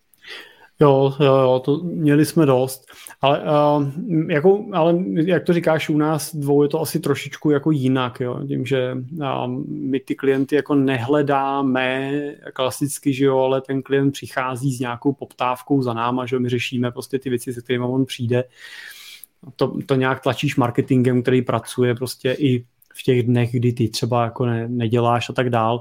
Ale myslím si, že obecně platí to, že poradci mají méně práce v období, kdy méně pracují. takže přes Vánoce méně pracují, po Vánocích střízlivěji a, a v lednu teda mají té práce o něco méně, než se rozhýbou a pak samozřejmě to samé v podstatě platí třeba na prázdniny, jo, kdy se prostě spousta poradců je pryč, jsou jako nadvolených a tak dál tak taky prostě je to takový období, kdy a, tý, a samozřejmě klienti, kdy té práce je míň, no tak to bych řekl, že jsou takový jako dvě typické období v roce, kdy mývají poradci práce o něco míň, ale samozřejmě se to bude lišit člověk od člověka. My teda, my teda už od prázdnin čekáme na ten okamžik, kdy to trošku poleví zatím, zatím to teda nepřišlo. My jsme teda rádi, to samozřejmě za každýho klienta. Choďte dál, rádi, děkujeme. Ale, ale zatím teda nám ta sezóna nekončí. Jirko, Honza tady ještě píše, uh, jestli jsme nezapomněli na nějaký vánoční dárky, tak bohužel nezapomněli, nemáme zase, sice hodně pracujeme, ale že bychom vás všechny obdarovali na Vánoce, všechny posluchače, uh, tak to asi, to asi nezvládnem. Uh, máš nějaký tip na knihy o investování pod stromeček? Já musím říct, že poslední dobou žádný nový knížky moc, jako bych řekl, že moc jich tolik není. Uh, minimálně v češtině, ty čteš hodně v angličtině, ale přímo o investování, já si teda myslím, že nejlepší kniha o investování je prostě začít investovat, jo. Ale... Uh... No ale takhle, samozřejmě základ si myslím, že je uh, Graham, uh, ne, Graham. říct, to neopakuješ. Je, Inteligentní investor. Inteligentní investor, si myslím, to jsem, tu jsem čet několikrát, rád se k tomu vracím. Rád to učitel, učitel Befeta. Takže tu, tak, tu, já mám, tu já mám moc rád. A tak pak záleží tak tom, jaký... tu první, do, doporučit tu první jeho, ne? Aspoň furt inteligentní investor. Dobře. a pak samozřejmě záleží na tom stylu, který si vyberete, že jo. Si, já, já osobně uh, musím říct, že víc teda poslední dobou čtu ty knížky spojený s plánováním uh, majetkovým a mezigeneračním a, a, a cel, celkovým jako wealth managementem jako takovým. Na to je těch knížek spousta, ale většina teda v angličtině. Pokud bych měl doporučit jednu, navazuje trošku i na to téma, na který se ptal předtím posluchač Leo Violet 96. No a není možné, Jirko, Prvních 50 korun jsme dostali za, naš, za naši Money Talk Show. My, nemám, ne, my nemáme připravený šampaňský, my jsme to bouchli. Tak jenom jsem chtěl doporučit, uh, jenom uh, doporučím knížku, že uh, pokud máte, máte angličtinou, tak třeba Strangers in the Paradise je krásná knížka, kterou jsem letos čest a rozhodně ve mně zanechala teda hluboký dojem. A právě mluví o tom, jak uh, žít ten život po uh, tom, co právě třeba prodám firmu nebo uh, nabudu ten majetek skokově uh, rychle, tak uh, to třeba bylo moje, ale není to úplně na téma investování jako takový. Uh, Jirko, a ty myslíš uh, toto? Nebo ne. ono? Ne. ne, ne, ne, to je jiná. No, tak to je nějaký. tu, tu to myslím teda nenajdeš, to nenajdeš asi, já, já teď si ani nejsem jistý autorem. Na Amazonu? Na Amazonu myslím, jsme ji objednávali, no. A, jak se jmenuje? Stranger in the Paradise se to jmenuje, no. Jako cizinec, jo? Jo, jo. Cizinci v ráji. Strangers in Paradise. Jo, to je ona, ta první. První? Ano, ano. Moc jako pěkná knížka, dobře se to čte a, a nedávno jsem ji dával klientovi jednomu a nadšený, takže doporučuji. Hezká knížka. Ale není, nehledí o tom investice, teda je to na to majetkový plánování a na to, jak přežít to jak přežít to zbohatnutí. Jirko, ty s tím mikrofonem kup si stojan už pořádnej. já už jsem jak zpěvák, Michal. no, ale já si myslím, že nejlepší kniha o investování je opravdu začít investovat. To se člověk prostě nejlíp, nejlíp naučí, ale jinak eh, tak jsou prostě klasický, klasický, klasický knížky. Promiň, ale... Michale, promiň, já už vím.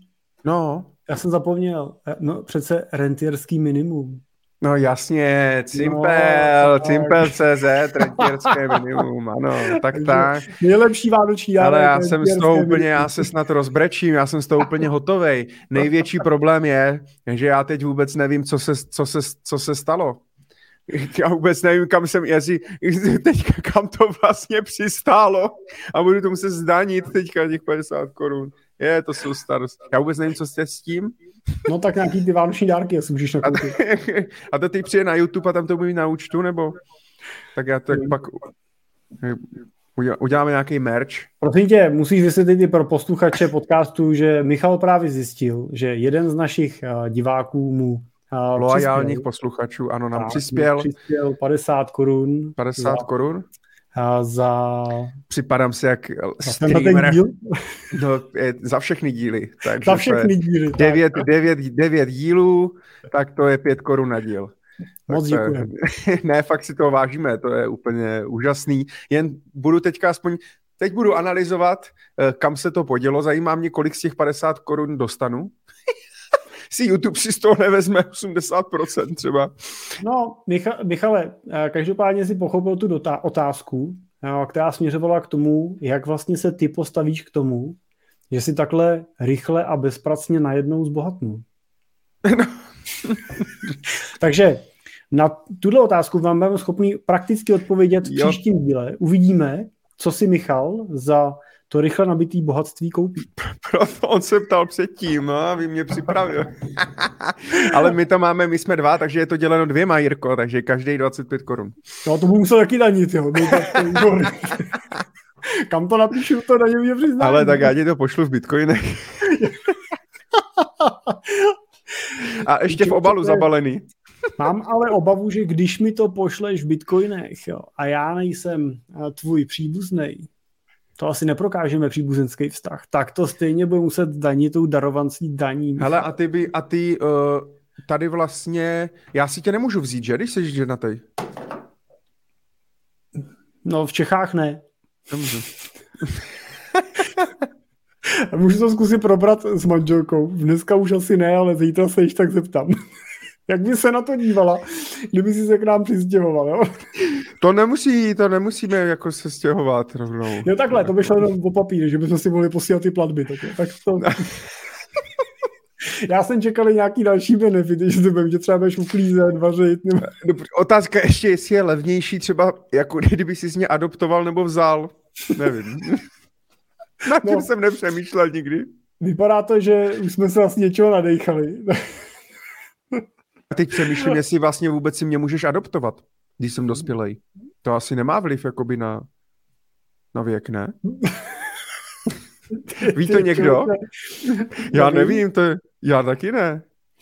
Ale... Tak vidíte, jsou i věci, které nevíme. Přesně.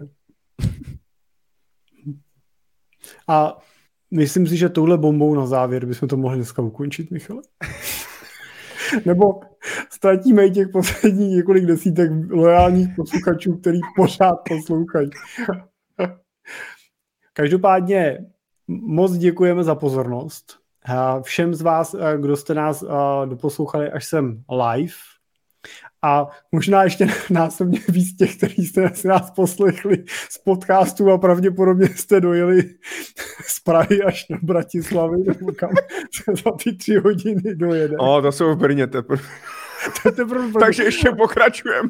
Jestli, to, jestli zasněžilo, tak jste možná teprve na Vysočině. Tak... No to neříkej, třeba si nás zpětně budou poslouchat v létě, se ještě leknou. Jo, je sněží. že nesněží. Uh, OK, no, tak jo. Já mám ještě, ještě nějaký témata jsem měl, ale schovám si to na příště. Uh, to znamená, pojďme to nějak rozumně, ať to má nějaký rozumný, rozumný konec, tak uh, můžete nás, zopakuju, můžete nás sledovat vždycky první pondělí v měsíci, vždycky ve 20 hodin. Prosím vás, neudělejte tu stejnou, ne, neudělejte tu stejnou chybu. Já jsem si vždycky myslel, že to je prvního, tak jsem všude psal jako prvního desátý, prvního jedenáctý. Pak jsem si uvědomil, že ale prvního není vždycky pondělí. Takže je to první pondělí v měsíci ve 20 hodin. Další díl již 3. ledna 2022 odstartujeme v podstatě takovou druhou, druhou se, sezónu nebo druhou, uh, druhou sérii. Uh, já si myslím, že Jirko asi uh, budem pokračovat, ne? My jsme si řekli, že na konci roku vlastně si zhodnotíme, uděláme, zabilancujeme si, jestli Money Talk Show bude dávat smysl a budeme pokračovat nebo ne. No, je to každopádně dobrá otázka po tom, co si oznámil termín příští Money Talk Show. Proč? Ty jsi pryč? No ne, že si řekl, že uvidíme se třetího, bude další díl a pak si říká, a budeme teda pokračovat. Že? a já si myslím, že teď, když jsme dostali 50 korun, tak máme dostatečnou motivaci na to pokračovat. Přesně. A to vyzkouš- začne. vyzkoušet možnosti Super Stickers, kde nám právě na YouTube v chatu můžete přispět, uh, přispět pár korun. Uh, mělo by to být jednoduchý, pravděpodobně kartou, já nevím, já to nikdy neskoušel, to musím vyzkoušet. A to Ale, je super, neber, to, až, to až budu vyprávět zítra. Neber nám to, můžete nám samozřejmě přispět i víc než pár ne, je to, je to super, my si fakt toho, vážíme si toho, že nás posloucháte, budeme rádi, když nám když nás samozřejmě naše díly nazdílíte, když budete doporučovat případně i naše podcasty, protože krom, pardon, záznamy vlastně eh, našich Money Talk Show, tak najdete nejenom na našich YouTubeových kanálech, Jiří Cimpel a Michal Doubek, ale také v podcastových aplikacích si můžete naladit podcast Cesta rentiera, což je podcast Jirky Cimpla, a nebo teď jste to měl říct ty, že jo, aby jsme jako byli moderátorská dvojka. Jo, takhle. A nebo finance prakticky Michala Doubka. Já jsem se tady zase, že tam zase dalších 50 korun. Jestli budeme ještě chvíli pokračovat, Michale, tak můžeme přestat pracovat. Budeme jenom non-stop točit ten live. A lidi nám, ale mám trošku obavu, teď už nám to podle mě posílá kolega, aby jsme konečně zmlkli a přestali. to znamená, v každý podcastové aplikace najdete, najdete náš podcast, moc vám, moc vám děkujeme. Uh, určitě, budeme, určitě budeme pokračovat protože dává nám prostě smysl tímto způsobem uh, sdílet tu finanční gramotnost, sdílet nějaké zkušenosti, povídat si o těch tématech a snad uh, to pro vás, i když v některých částech jsme taky vážní a možná negativní, protože převáží, jako řešíme těžký témata, tak já doufám, že se nám daří, aby, protože chtěli jsme, aby právě Money Talk Show byla trošku odlehčená, aby to byla i trošku sranda, aby jsme si prostě o těch věcech tak povídali, eh, jak jsou. My s Jirkou prostě to říkáme tak, jak nám prostě narost zobák a mm, tak, tak, tak to je. Jsme strašně rádi, že nás sledujete, posloucháte, eh, sdílíte, doporučujete a a budeme rádi uh, i za další, další podporu. Už jsem přemýšlel, jestli neuděláme mikiny, třeba Money Talk Show, že bychom měli nějaký vlastní merch, merch jako nějaký. youtubery teda, ale nevím, jestli by to někdo nosil. Já ne, ne, nevím, jako mikina by se mě hodila možná, no, ale Money Talk Show. Tak už na to máš, už na to máš pajsku. Hele, a když si, a když si, když si třeba dozadu, že bychom se vyfotili a udělali bychom si nějaký NFTčko z našich vlastních fotek, aby jsme byli na zádech třeba nebo něco takového. Vymyslíme možnosti ještě. Dobře. Každopádně děkujeme. Děkujeme za pozornost, děkujeme za vytrvalost, že jste vydrželi s náma až sem, ať už live nebo online. A třetího se budeme moc těšit zase na další díl Money Talk Show. Jak říká Michal, budeme určitě pokračovat už jenom proto, že nás to baví. a, a samozřejmě bych nechtěl zapomenout vám popřát hezký, klidný Vánoce, pokud možno v rodinném kruhu s přáteli a, a doufejme, že bez, bez covidu. Mějte se hezky a těšíme se zase příště na viděnou a naslyšenou. A pokud nás posloucháte v příštím roce, tak vám samozřejmě přejeme i ty další pěkné Vánoce. Tak se mějte. Ahoj. Ahoj.